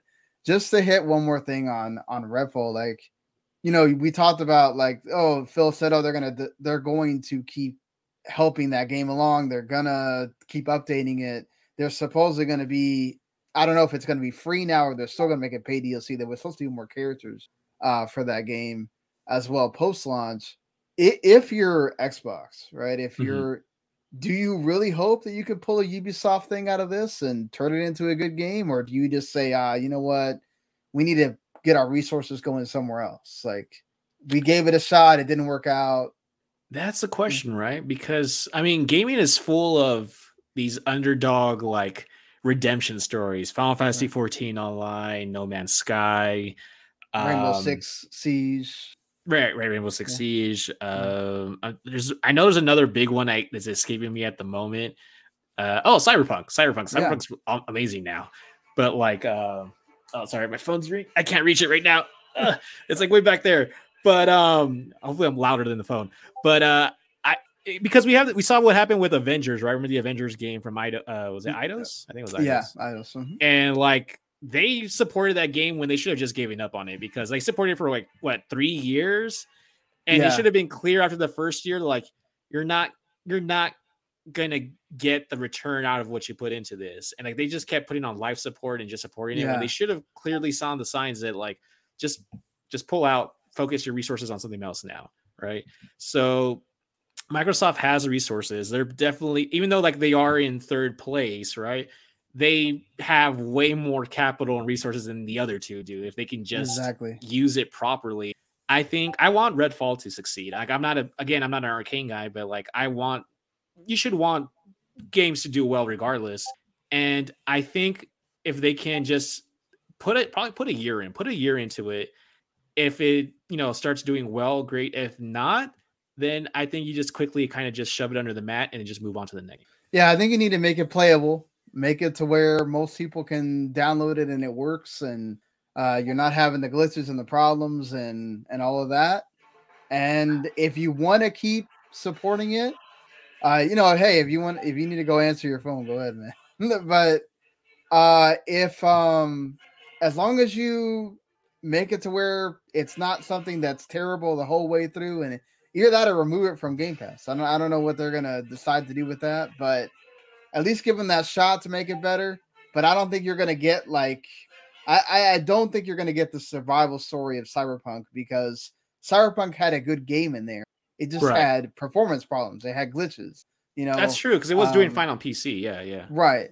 So uh, when when it's a creativity issue, when the game itself has issues, that's that's where it's like, man, how much do we really put resources to try to make this better? Can you really do that? I don't know that they can. Um It could be it could be an anthem situation for all we know. yeah, it definitely uh I hate to see that for Arkane, but it, it could be that moment where it's like, okay, we just can't have that happen ever again for you guys. And and they have the quality to show in Deathloop, right? That they can do great things. They have, uh, they have a great track or record. Yeah. uh, Prey, Dishonored, all that, you know. So it just sucks you had this one blip, and that's what you hope it is, just a blip. So before we get to um to the Sony side of things, I guess uh you've played and beaten Star Wars Jedi Survivor. uh, Obviously, a big Star Wars fan here with your your um, beanie and everything. Like, what do you think of the what? What did you play it on, and what did you think of of the game? Like, how does it live up to your Star Wars uh fandom? Like, Uh yeah, I played it on on PS5. I uh I put the emphasis on uh performance over resolution. And so it's just like I used to be one of those people who are like I can't tell the difference between 30 and 60, but like now Yeah. that having played Elden Ring in 60 and then going back to 30, I'm like, oh no, like there's a clear difference. So uh yeah, I played I played on performance more on PS5. Uh, I played it on Jedi Knight. It was like normal, like right in the middle. There's like five Okay. difficulty options. I chose the third one right in the middle. Uh, it's a good, it's a good challenging game. Um, it looks gorgeous, absolutely gorgeous. The so many of the worlds you see, like again, we talked about like earlier with like like that looks like realistic. I mean, truly realistic, not PS2 realistic, like back in the 2000s. I mean, like yeah, Uncanny Valley, where like you know, like I could swear like this is straight out of one of the live action movies, kind of. oh, that's amazing. So, yeah, um, it's hard. It's definitely hard if you play the uh, Fallen Order. Like, there's moments where sometimes it, it feels kind of like unfair, just how Yeah. hard it is. Like, uh, I had a couple of issues in this where I would deal with a wave of enemies, and if I didn't move around enough, I would get like kind of locked into a corner, and then you're just like stun locked. Like you're trying to recover, and then you get hit again. You try to recover, get hit again. So. I had to avoid getting myself like kind of like in a boxing ring that you don't let yourself get cornered, right? Uh, the story is really great. I really enjoy the story more so than I did the first one. There's a lot of um, they do the whole uh, I'm trying to remember the Rian Johnson uh, phrase, but the whole subverting there you go, subverting expectations kind of thing, where like I don't want to spoil it, but about two thirds through the game, like the story kind of like flips yeah, and like a big thing, and it's like, oh, what? Like that's what's going on. Like I, I can't say much more than that. I don't want to spoil it for anybody. But it's the story is way more than it's not cliche. It's not very cliche, which I like. that's great. um there is less worlds than the first game. I think there's only three major ones you go to, but they are massive compared to like the first game. So it's less is more kind of situation where you have less planets to go to, but each planet is way more explorable than like any of the ones in the first game. I kind of I feel mixed about that because I preferred having more worlds because here with one world, one planet being really big, it's so easy to get lost. And then like you'll zoom out. They still have, like the map situation. If you've played the first one, like it's not great. It's kind of like um if you ever played Metroid Prime or like Returnal on PS5, where it's like the yeah, 3D zoom in, zoom out. And sometimes like the areas are where you have to go, it doesn't show you exactly how to get there. It's just like a for example, if you're going to like a new area on the planet, you see like where like the little like waypoint is, and then just like all this darkness in between, like if you haven't been there. But you have no idea how you're supposed to get in there because sometimes like the most direct path isn't the correct path. They'll be like, oh, there's a mountain. Oh, you're supposed to go all the way around or something oh wow, so there's like i feel like there's a lot like some padding kind of thrown in there Yeah. just to you know run the game clock sort of um but the combat's really good they added like all these extra stances which is like uh different um the different builds sabers. i get yeah, yeah Yeah. there's different like skill trees right so in the first one you kind of just have your regular one your regular single blade lightsaber and then like you can unlock like a double bladed one later on but you don't have a skill tree for the double bladed in the first game there's just like an extra thing thrown in here you have like five different five different like lightsaber related skill trees and they each focus on like a different aspect like one's for speed that's like the dual wield is like for speed and attack But then you have like this cross guard one, which is kind of looks like Kylo Ren's, where you have like the blades flared out on the oh, sides, that's awesome. Yeah. and that's like your has like the longest blade reach. So that's like your heavy. So like all your attacks are slower, but they hit way harder, and your defense is like way harder. It's, it was much better. So there's aspects to the there's like situations where like okay, I'm surrounded by enemies. Am I going to prioritize prioritize speed or am I going to prioritize having defense? Because you can only of the five, you can only have two stances equipped at any given time, and you can't just switch them on the fly, which kind of annoys me. I wish you could have like a open like a weapon wheel kind of thing and select. yeah. But you have to switch them out at the save point. So like when you go to like meditate, that's where you can like okay, like let me try out this other stance, which is annoying, but I guess I get it for like bla- gameplay purposes. Like it's they don't want to let you do everything at once. Yeah. It'd be uh, almost be like a cheat mode. I can just have all of them there. I can switch whenever I want to, and you know, right. So Uh, I- ideally, right, that would be like the best solution. I, I guess it adds to like the kind of the Dark Soulsy kind of thing of like, okay, you pick this one, so you're kind of stuck with it until you uh do. It's like the same thing with. It still has that thing that like Dark Souls where if you die, you have to go kill the you lose your experience. the one. Yeah, Um, it does. It's a little more forgiving though because you can toggle off on. I don't think you can do it in the first one, but you can toggle off fall damage, which is nice. Oh, okay. So like if you fall off, because there's a lot of so much platforming in this game, so much like air dashing and wall running, you're gonna fall off. There's gonna be moments where you're, you're just gonna fall off, but it's very forgiving where you can turn off the fall damage, so like you don't lose health every time you like die in terms of falling, like Right. non-combat wise at least, right? So they're very forgiving with that. You don't lose your experience, you don't take damage, you just you just pop up like whatever platform you were on right before you die. That's like where you show up again. So it's very it's forgiving in that aspect. But you have but you do have to toggle it. You have to go into the menu to toggle that option. And um just overall, the story, the music. Oh my god, the music's so good. Like Star Oh. Wars. I mean, Star Wars, it's a given, right? Get- Star yeah, Wars Star Wars amazing music, is great. Like, yeah, but like I don't know who the composer is, but they added so many tracks that fit into Star Wars. Where like yeah, it just seamlessly just kind of just goes in like Cal's theme and some of the other character themes. Like they have that Star Warsy feel. It doesn't feel Yeah. like like oh this isn't like you know the Imperial March or oh this isn't like Across the Stars. Like there's new tracks that fit that Star Wars feel, which is very hard to do. And I, I Right. appreciate that they got that. They got the composition and everything right.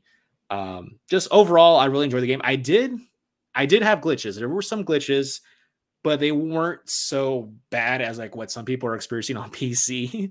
like I didn't really have screen tearing or like I think somebody told me one of my friends Abram he said like I think his game like actually like kicked him out like it crashed. I didn't have that issue. I think some people have issues where it messed up their save. yeah, I didn't yeah, but- I didn't have any of those issues. The issues I had were more graphical and kind of silly in nature where um there was a cuts there was a cutscene that started and for some reason the screen was full of like R1 prompts. Where like there was like an R1 prompt and then Yeah. underneath that R1 prompt were R1 prompts falling out of it like almost like a waterfall. It was so weird. Like What? Cal's walking around and talking and you just see the R1 prompts filling the screen. I'm like, what the hell is this? That's funny. And then there was another moment where I opened the door, but for some reason the game thought the door was still closed. So like you have like this Yeah. open door that you can't go through. You're just like rubbing against it. Wow. So I did have to load. I mean, it didn't crash Yeah. on me, but I did have to load a previous like point or whatever to like yeah, get past that part. And so, but I didn't have any more like it felt like oh the game crashed or it's like sudden slowing down. I didn't really get that maybe because I was playing on performance mode. Maybe if I played resolution mode, I might have had like slowing slow down. But um, there's glitches, there's issues and stuff, but it never felt like oh this detracts from the experience like so much. right. So I I I, mean, that's really good. enjoyed my time with it, and I think it's. I know a lot of people hate the term, but it's definitely a, a game of the year contender. I think.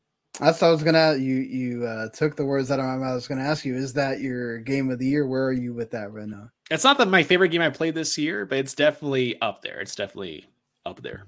What what is your favorite game that you? I think I uh Resident Evil 4 remake. Okay, yeah, So far, that's the best game I played this year, from this year at least. Yeah. yeah. So uh, Mark was the one that reviewed it for us and and 401 as well. So I didn't feel the need to pick it up, but I know that's one that later on, uh, once we get past this, like once we get past Final Fantasy 16, which is the game that I'm really really waiting on. Yes. Next Uh, month. Yes. Yes. When I know there's going to be a lull for a while, that's when I'm going to start picking up all the games I haven't gotten to yet. Did you, Um, did you try but- Atomic Heart or no? Yeah, I, I didn't like it very much. You didn't It's like, it? It's janky. It's weird. It yeah, it's super janky. Like I like the uh I like the world.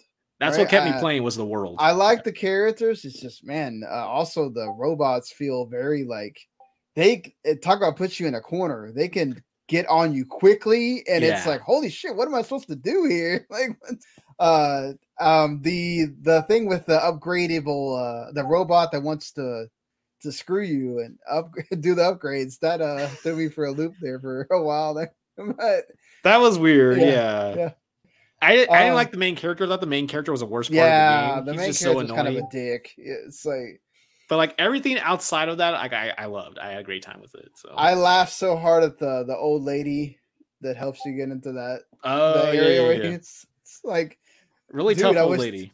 yeah, that type of lady was great. Um, but yeah, I like like I said, yeah, I, I agree with you. I liked a lot of the characters around him. He is very unlikable. Uh, makes me not want Yeah. playing the game. You know, so uh, I for me just to go through uh, the only other game I've been playing is uh I'm I think probably like three fourths the way through the Xenoblade Chronicles three uh story DLC Future Redeem.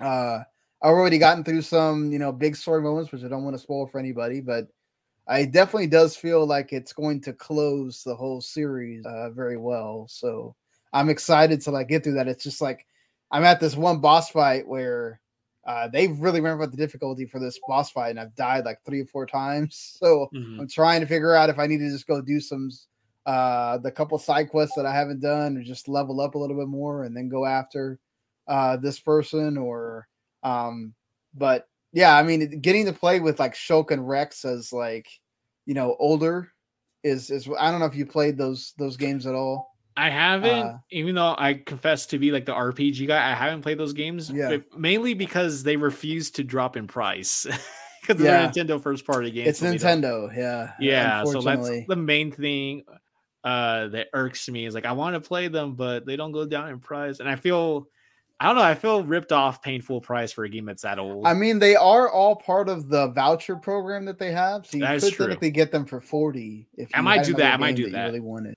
Um, they're all three are well worth playing, and definitely you're gonna get your times worth because they're all like hundred hour game, whatever. But uh, especially three is is amazing uh, by Yeah. itself. But as somebody that's played all of those and and loves them all, it's it. I love the fact that he got to finish the whole story and on one console as well. The fact that he got to do that is pretty cool. Um, so you know, y'all Xenoblade fans, I'm sure y'all all bought the expansion pass, and are if you haven't played it because you know Zelda's coming or whatever, definitely owe it to yourself to play this at some point because you're. I think you're going to get uh, your money's worth and your time's worth for all all the stuff you've invested in that series. Um, and again, like for the people that haven't played it yet, if you love RPGs, it's well worth investing the time in because each of those games are pretty great on their own. Uh, with three definitely taking the cake and definitely deserving all the honors that won last year. So uh, it's something. You know what's amazing about this year actually is we've had some good stuff. We've had some great stuff come out on PS5, but man, Switch has been actually killing it for being in its sixth year.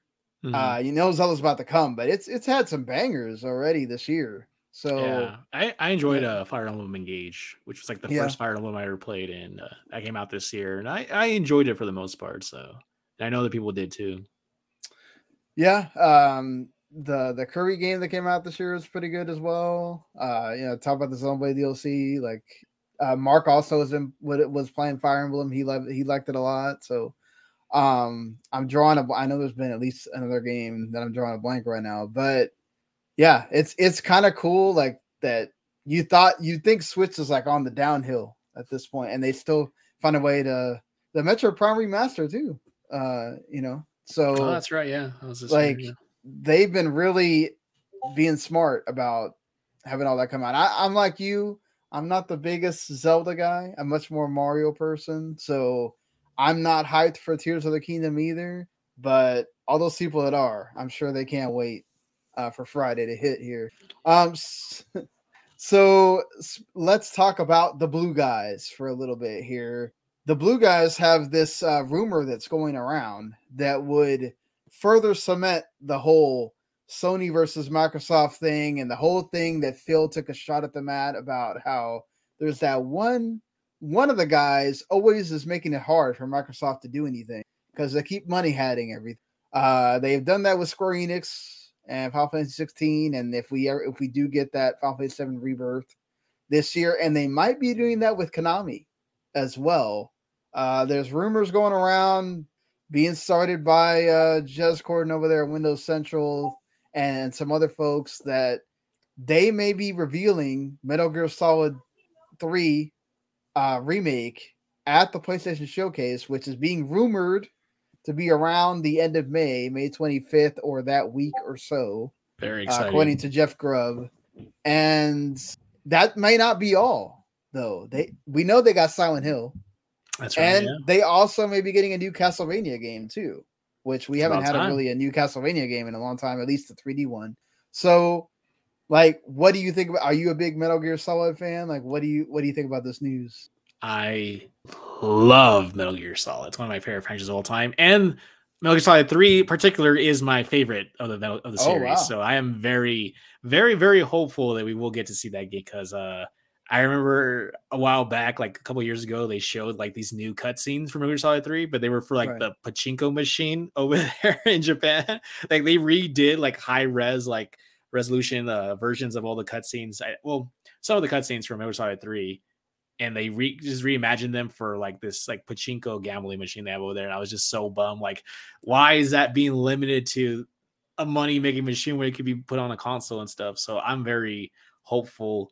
Um, I'm I'm hoping it's just a straight remake. And I hope they don't alter the story elements because they don't have Kojima over there kind of guiding the hand of that anymore. So I'm hoping Right. they don't stray too far. Maybe I want them to make the gameplay, you know, the graphics obviously in the gameplay better, but I want them to kind of hopefully leave the story untouched just because, you know, it's Kojima's baby. So I don't want them to touch that. But I think everything else should be revamped and modernized. So Yeah, uh, considering the last thing they did with Metal Gear Solid was not great uh, over there Konami, I would hope I agree with you that uh, they don't touch it story wise. oh, uh, the, the, the weird zombie one? That what you're talking that survive game, yeah, Yeah, yeah.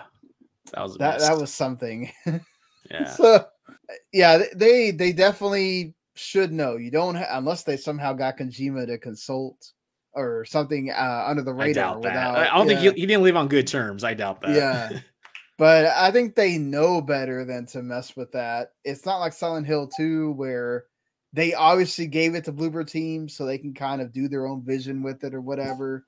I hope that's not the case, but there is there are rumors that Sony Blue, Bluepoint is the one that's working on that game. So, but knowing how Bluepoint work, they don't really mess with the story. They just True. do exactly what you said. They do the shot by shot remake. They did it great with Demon's Souls. So I would expect the same thing if that's is what what's actually happening there. Um, you know, Mark's a huge Castlevania fan, so I'm sure he would love to hear that they're making a new Castlevania game. I don't know where you are on that franchise. I've always wanted to Uh. try the Castlevania series. I honestly have never. Well, that's not true. I did play uh Castlevania 2 Simon's Quest like years, years ago on the old NES. But uh I've I'm not like a modern Castlevania fan. Like I never played Symphony of the Night. Although I know, I know, shame on me. I know that's like the big Right. one. Uh I never played uh any of them. I do have some like I think there's like three Game Boy Advance games, Castlevania games. I do have those are great. I do have Yeah. those on a uh, on a emulation device, but I've I've never given the series like a solid solid chance. So I've been meaning to. I just you know how it is. I feel like Captain America Yeah. and Winter Soldier, where he takes up the notepad, like all the things he has to like catch exactly. up on. Yeah. That's like me with like so many franchises because it's it's just really hard to like catch up on everything. So and, and that's the thing like it's not like movies or even tv shows where it's like okay there's this many episodes oh the movie's like two hours like no Yeah. you got to dedicate time yeah, because I can just do passively, right? You can like Yeah. watch and like do something else, or you know, that would definitely be a highlight of this sony showcase uh whenever if they do it at the end of may or beginning of june whatever they're going to do with that. What do you want to see out of us out of this sony showcase? And like um i put in the doc i guess like what all the first party one party studios are working on.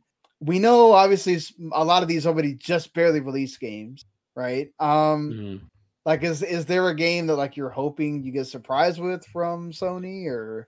Uh, I feel What- like that would be a good place to give us the update on uh, uh Final Fantasy Seven Rebirth. Yeah, I kind of want. I wanted. I again. I want to see some more of that. Uh, I feel like it might be too. Hopefully, they don't show sixteen because like we're. It's just right around the corner. Like, don't waste our time with that. Like, we've yeah, seen enough of that Please game. Don't. Yeah, yeah, don't give us any of that. Uh, back to the uh the Konami thing though. Uh, I would love a new Gradius. I love Gradius. Oh, a new Gradius would be really dope. I'm a big fan of Gradius, so if they would do another one of those. Um, I'm trying to remember. No, yeah, yeah, just Gradius. I was gonna say I was gonna say Breath of Fire, but that's Capcom. Never mind, that's Capcom. I get them confused sometimes, but I mean, if they showed Breath of Fire, that would be amazing. Because of all the franchises Capcom has, I would not think that they would show off Breath of Fire. But if they, if there was ever a time, Dude, yeah, what happened Yeah. to those? Remember those games they announced a while back with um uh what was that? Uh shoot, I can't remember the name. They did a showcase about two years ago where it was like a girl with like a robot or with like a mech. Do you remember that? oh, I can't remember the name. And then they also I was the one that Uh, did like Stellar Pragmata, Blade or right? whatever it's called. Still, uh, Yeah. Stellar Blade was that what's called? The other one, well, yes, Stellar Blade. Now it's called Stellar Blade. Yeah, and Uh, it also was called Project Eve at one point. that game that kind of looked like Ghost of Tsushima, but it wasn't. It was like set in the 1800s. That samurai looking Uh, Ronin, Ron- Ronin, yeah. Ronin. Like where's the, Yeah. where's that? I hope they I hope they give us an update on those games.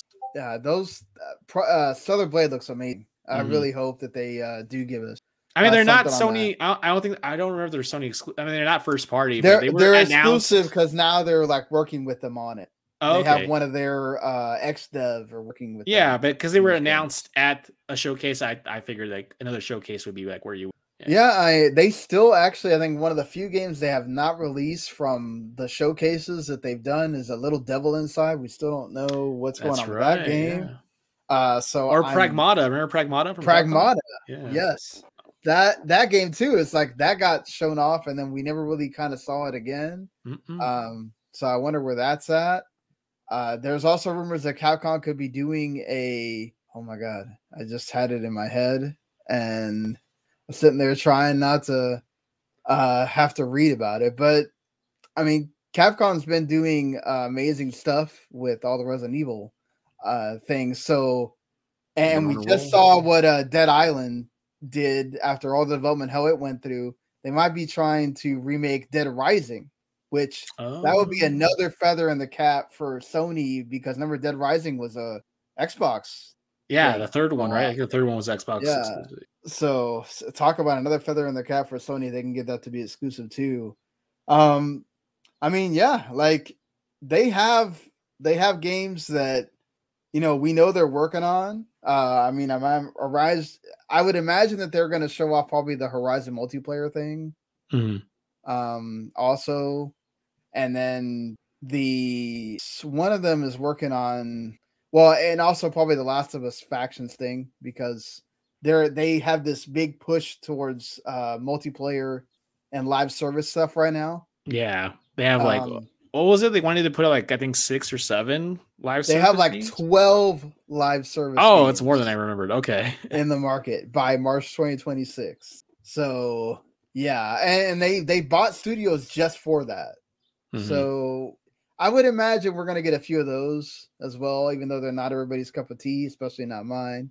Um, so but it, with these, you got to have something for everybody. Um, I really the one thing that might get me to think about a PSVR two is if they do something with Astrobot uh Mhm. on there. So Okay. if that's what team uh Sobi's working on, I'm definitely gonna be thinking about it. Uh and I'm sure we'll get something with the Wolverine game. yeah, uh, yeah, yeah, that's right. I- there. I keep forgetting they have that Wolverine game. Yeah. Because I mean Spider-Man 2, we know it's coming, so I'm sure we're gonna get a little bit more on that, but I- feel like they're going to tease us with the Wolverine game on that too. Um, I'm sure there's some third-party stuff that's gonna be shown off.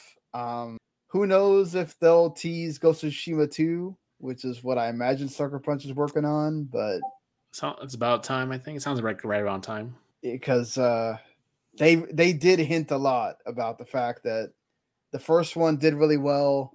Sucker Punch enjoyed making it, so they kind of had to do the same thing like Naughty Dog, where everybody wants them to do another Infamous or Sly Cooper, and they had to be like, we're not doing that no more. Uh, as sad as I am about both those franchises going away, I love Sly Uh, Cooper, man. yeah, is, is, Sly Cooper's so good. is Sanzaru still around or no? That studio they did them the, the last one. Uh, I don't know if they are. They're, I mean, they're not owned by Sony, so I don't know if they would kind of give that out to them. Oh, But, uh, well, you know, some of our childhood gone away there.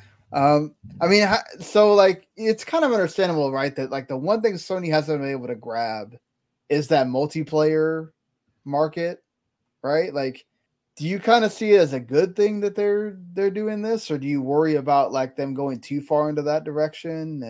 I think I think it's tricky because I feel like a lot of the kind of entrenched live service games that we have now, your fortnights your uh, I don't know if you maybe consider Minecraft still one, uh, Call- uh, Warzone for Call of Duty. I feel like a lot of these games, they're it's kind of late to be trying to do something like this already. But then you also have like your Genshins and your like the one that just came out, Honkai Star Rail, like Yeah, like I think you can capture an audience for those games, but doing that many, like there's only so much, you know, uh not hard drive space, but I guess there's only so much bandwidth uh, for gamers to like really be Yeah. able to focus only on a handful.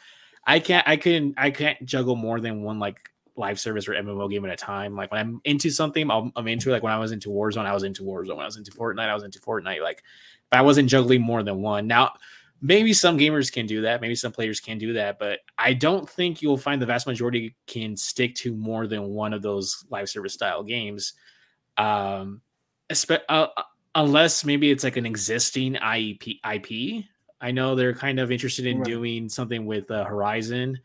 Uh, Horizon is one of like the big PlayStation marquee like IPs, but I feel like they're with the VR, with the DLC, like they're kind of doing too much with that, maybe. So I don't know how that would work. Agree there. But um I don't know. There's probably gonna be something for everybody, and then I don't know if they're counting like the Last of Us fac- factions with that or not. But I I think it's a little too much. It's too much all at once. I feel like they should probably I to say have that, but maybe even less than half of that, like three or four. Like that might be a good good attempt. But there's there, there's only so many live service games that people can play, and then let alone all from Sony. Like that's just like that sounds like a nightmare to even as someone who's like into the PlayStation ecosystem. Like I, there's no way I would be able to try all those, even if I wanted to. So I get there, I get there's something for everybody, but I think this is one of those situations where there might be they might be a little stretched, a little overreaching here. Yeah, and the fact that recently we've seen a lot of these live service games go down, actually. So, you know, it may be that we're starting to hit like a peak with the live service games where it's like, like you said, there's only so much bandwidth, right? The ones that are known, people aren't going to stop playing Fortnite. People are not going to. They're still people playing PUBG for goodness sakes. So like, uh, you know, Destiny two, yeah. Destiny 2, they keep making that. Sony owns them now. So, like, there's a sector of that that you got to keep making Destiny 2 stuff. Uh, you know, like you said, the Hoyoverse stuff, they just came out with that Honkai Star Rail like a week ago. Um, and then that hasn't even hit PlayStation yet. It's I know. I've been waiting. I'm like, I want to play. Like I like I missed the boat on Genshin. Like I want to try Yeah. this. But like, oh, it's not even on console. And like this is the. RPG one. So Yeah. it's like, uh, I want to play it as well, but I'm like, I don't want to play it on my phone. So I'm. I don't want to play it on PC. Like I want to be Yeah. comfy when I play that. exactly exactly just lay down on on the bed or the couch and like play the play the the, the controller so Mhm. I, I worry about that too i worry about it. also they could just cannibalize each other right you have too many of these games uh like they can only choose which ones to play and honestly i feel like th- I, I know that there was a rumor going around that they they want to make like a horizon mmo possibly and it's like i think that's when you're getting like too far that Yeah. like, Especially because the cool thing about Horizon is that story and Aloy and like the lore. Like the, obviously the game mechanics are gr- the combat's really great, but like there's no way with an MMO you would able you would be able to transfer what makes some of what makes Horizon so great to the MMO Exactly. format. You would lose out on like And you wouldn't be playing as Aloys. You'd be playing Exactly, as yeah. random person insert here. all the all these Yeah. Aloys running around with all with Yeah. like I don't know a bunch of numbers and things in their names and it's just like no like that's you don't do that to you don't do that to Horizon. I No, definitely not. Um, hopefully they reconsider that for sure. Uh, I, I'm sure Capcom will show something with uh with with Street Fighter probably, even though it's even closer to release than Final Fantasy, but I'm sure they will show something with that as well. Um, but yeah, so I mean, right now Sony's in a nice spot. I mean, La- Last of Us TV show is doing amazing, one of the most streamed things that HBO's ever done. You know, their their their systems are selling uh, like hotcakes right now, like crazy numbers. They're they're they're over projecting what they were going to do. You know, you, you talked about it last first week. quarter they ever had for sales. Yeah, yeah. In, in all of their consoles, which is insane.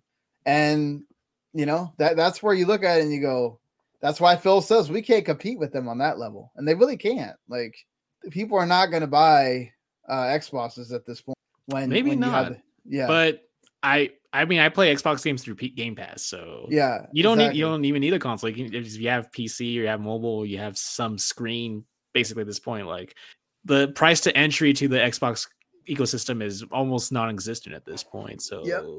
you don't you don't even need a console. You, there's other ways around it. So I think I think that does help out though. I think that does kind of help not having to buy another box in that. Yeah, you know, put another box another in your living room. Five hundred dollar thing that you yeah. wanna uh, put it under uh, there. But yeah, I'm excited for this Sony showcase. I'm excited for the Xbox One. Uh, for all of that time period, that's going to be absolutely nuts with announcements happening mm-hmm. uh, so fast. We're going to be like, oh, hey, hold on, my head's spinning with this many things. That you got Summer Game Fest. So June is June, late May is going to be a lot of fun, uh, for sure. Um, but I I think that's like we've we've kind of gotten to talking about everything uh, we were gonna discuss here today. But uh, you know, there's this little game, this this small game that's coming on Friday. Uh, that you know, not a lot of people are excited about at all. Uh, they haven't been waiting like the whole freaking year to play uh, a certain Zelda. I mean, I know we both are not Zelda people, but did you try out like Breath of the Wild? Did... No, I I didn't even play Breath of the Wild. No, I, I'm just not really the Zelda guy. Like that's not.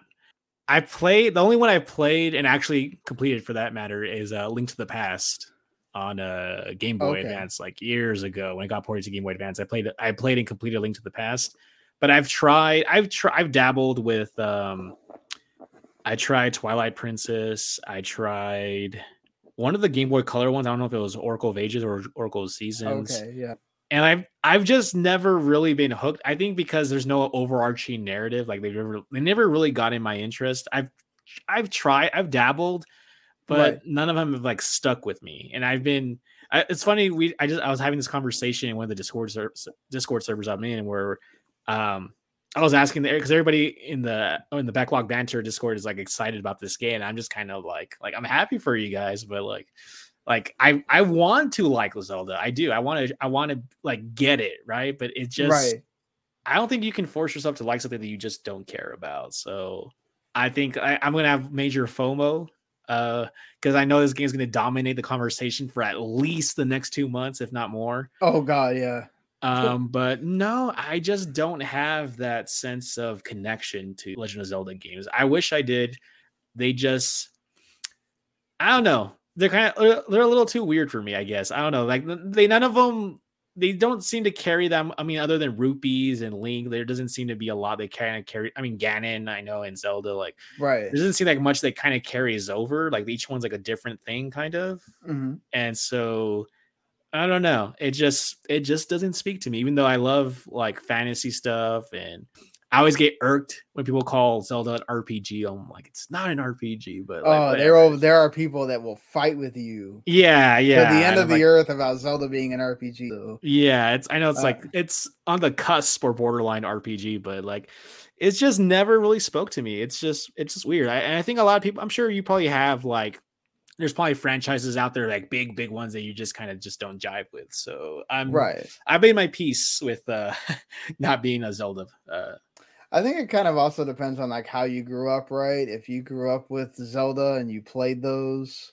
Well, that was the uh, thing because yeah. I I grew up like my cousins played Ocarina of Time when I was like, like eight or nine years old back like in the late '90s, but it just didn't do anything for me. So oh, that's know. understandable. Yeah, yeah. I, I've not been one for that either. I was always like Mario platformer, uh, action game or whatever. But Zelda, from the word go, like because I felt like I was just going through screen and I didn't know where the oh, heck I was supposed to go. Little transition yeah. screen, yeah, yeah. And you continue, I, yeah. I know what you're talking about. Yeah, I'm just like, I, like I've I've gotten pretty far in both the NES Zelda and the Link to the Past or whatever with a guide, but and, and I and I kind of like like the adventure of it. Just I don't know, it just doesn't do it. So. I, I kind of get you on that one. But man, for everybody that is hyped to hell for this game, because this is all everybody's going to be talking about for good for you guys. Uh, yeah, at least till when Street Fighter and Diablo come out, which is a good almost a month. Uh, get oh, ready. Man. Everybody's going to have their Zelda Tears of the Kingdom content that they're going to be putting. Out.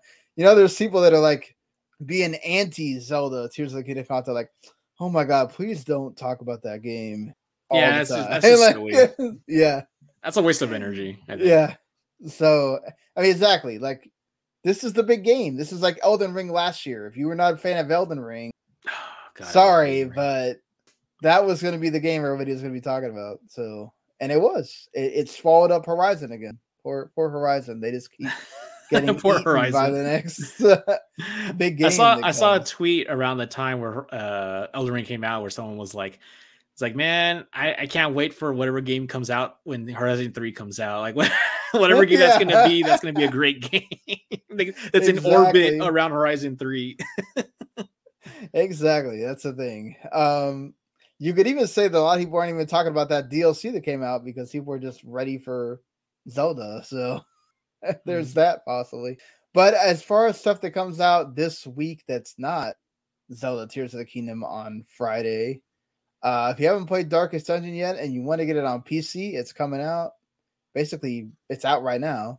Uh, that same goes for Weird West. If you didn't play it on Game Pass before, they are going to update it to the Series X mm. S version, and you can also get the PS5 uh, version as well. That's also out like right now.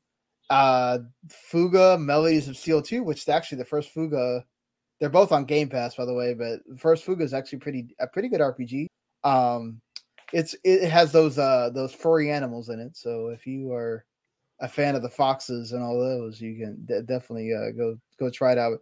I, I played part of the first Fuga. I, I, will I will say if you're an RPG fan, it's it's worth giving a shot. Uh, and if you have that uh, PS Plus, you can play Humanity. Humanity uh, day one on it, so that's coming out. You see the trailer 16. for it, Sean? Yeah, man. Uh, the narrator is like humanity. I just love the fact that you have the dog leading the people. That's that's it's such a it's such a weird but charming looking game. yeah, exactly. It's like um it gives me a Tokyo Jungle vibes. Oh, I love uh, Tokyo Jungle, sure. dude. I love Tokyo. Ah, uh, that game. Sony should little, little game taking on, on animals. Yeah. I love it, man. That game is so cool. It's so weird, but it's so awesome in the same way. R.I.P. Studio Japan. Oh, uh, I know. So freaking sad. Makes me really sad for that. Uh, and I'm excited for Russell WrestleQuest coming on May 17th. That Which game one? looks like it. So it's a, basically like a turn-based RPG, but it's has wrestling in it. It has like oh, the old. I've heard of this. Yeah, yeah, yeah. Yeah. I thought you said uh, Russell, like Russell. Yeah. Like oh, I'm sorry. Russell, Russell. That's right. Some of the enunciation in this show is not working here, but um, yeah. So I'm I'm gonna like I don't watch wrestling that much uh now, yeah, I, but I, I don't watch wrestling either. From back in the day, I loved wrestling from back then. So like I know all those wrestlers, you know, like Andre the Giant, Jake the Snake, all that. So the fact that they're in this game and then you also mm-hmm. play an RPG, that's the uh the indie studio that came up with that. That's a pretty neat idea. Um, so yeah, there's some cool stuff to look forward to. I guess if you're not a Zelda fan. Um, but I'm sure everybody's just waiting for that unlock on Friday. Happy gaming to all those out there. Um, Andrew, uh, you want to plug yourself or? Yeah, sure. Uh, you know? Um, so I'm a uh, staff writer over at Geek News Now. That's there's the little GNN right there in my name. Uh, mostly talk about Star Wars and video games. That's mostly what I write about. Uh, so check that out. Again, that's geeknewsnow.net. Also, I have my own uh, video game podcast that I have uh, with I host with my best friend slash cousin uh, Johnny called Duosense. It's kind of a play on words of the Dual Sense controller D U O S E N S E. Uh, you can find us on all major uh, podcast uh, platforms out there. We talk about it's, it's very similar to this show, actually. Very uh, almost the same thing. where we talk about the gaming news uh, for the week what we've been playing. Uh, we'll do like little fun segments like trivia and like uh, 20 questions and other stuff like that too. But um, it's it's very similar to this. So uh, if so, if you've enjoyed listening to me today, uh, you can check that out also as well. Uh, just yeah, just those two things. That's pretty. Oh, and I also have a uh, Star Wars theme podcast I do with my friend Abram called the uh, My Star Wars Show. Uh, it's only on YouTube though. You have to like look it up. It's not on podcast services. So it's My Star Wars Show, and that falls under the Backlog Banter umbrella, uh, which you know where they have like the films, their film critique and stuff. So look up Backlog Banter on YouTube, and you'll find uh, My Star Wars Show as a playlist within that. So yeah, uh, we had uh, we had Tucker on here uh, when when that uh, remember when they had the KFBF thing that lasted for like a month and then it died. Yeah, uh, so bummed yeah. about that. Yeah, the the man. I wanted that thing to live so bad. Like, I got to meet, like, I got to know all all of you guys from that. Like, so, um, yeah, I had Tucker on. I think he was the last one that I had on for. um like I think I, had... I still have the the channel somewhere. Oh yeah, it's right here. Collaboration Network. I still have, yeah, have they the changed Discord it. Channel. Yeah. oh, here you go. Like, I, was it you or so, yeah? I think someone put here something like December 2021. Yeah, well, that's. I think I, I eventually yeah, got you. out of it because they it was just people like promoting themselves and stuff. They weren't really talking that yeah, much. So. I, I, I, yeah, yeah. I, I ended up muting it because it was just people just promoting themselves, but not even like collaborating, just just straight up promotion. I'm like, oh, yeah, man, it was like such a cool thing to have, but it, it was so cool um to have Tucker on and backlog banter. Those guys do idea. some amazing stuff. Poorly executed. Yeah. yes, exactly.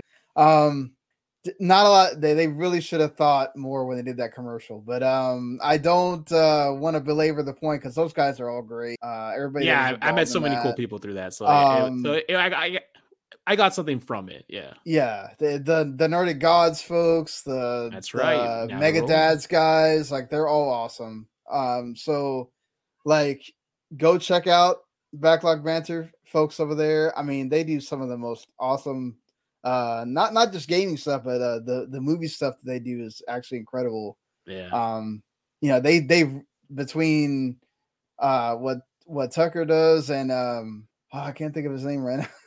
Um Abram? Abram, yeah. Oh, okay. I didn't want to say Abraham, so I was like, oh, it's, um, and he writes for um, that's it.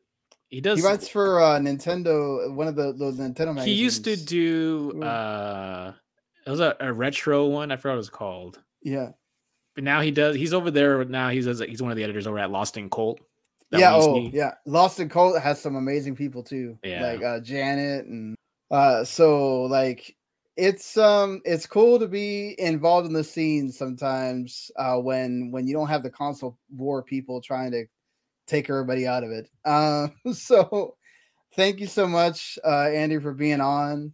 It was an uh, honor thanks for asking man. I appreciate it. I i was really surprised and you're like like would you like to be on? I'm like oh like okay yeah sure. Thank you. yeah it's um so i mean be sure to check out uh andrew's podcast it's actually it's really really good Thank you. Uh, you know, I've been listening to it for the past like I want to say a few months, and I wow. keep saying, "Oh, I'm going to ask Andrew," and then something happens and I don't, and um, so I was like, "Okay, let me take this time when Mark's not here to get Andrew on." Um, but yeah, so you added so much. It was cool to have a conversation uh, about games and everything. I uh, hope you guys like the show normally I I do the promoting at the beginning, but I guess I'll do it now. Um, so if you enjoy the show and you like what you heard or watched, whether it's on YouTube or Twitch, WTM Network there. Um, remember that when you subscribe to WTM Network on the YouTube, you don't just get what I do here, you get the Radlich uh, folks, which I'm sure tomorrow they will have that Guardians of the Galaxy. Oh, dang it. I forgot. I'm going to ask you right now. How is that Guardians of the Galaxy 3? I enjoyed it. I enjoyed it. I, I, yeah. I did more than two, but I think I still liked one more. But uh, Okay. it, it's a good time. It's uh, it's really dark. It's a very dark movie. Not visually, but I mean like thematically, it's very dark.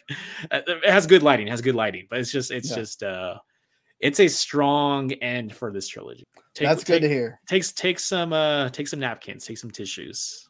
No spoilers. Uh, Just there's there there is happy tears. Okay, there's also happy Yeah. tears. So yeah, well, that's good. At least at least you get to have some laughs and happy tears along with the the, the sad ones too.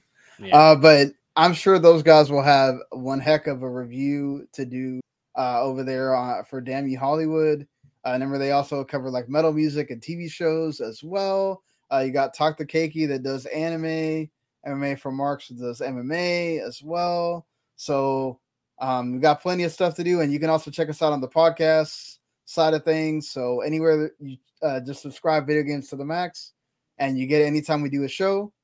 Um, so thanks again, Andrew, and we will see everybody later next week.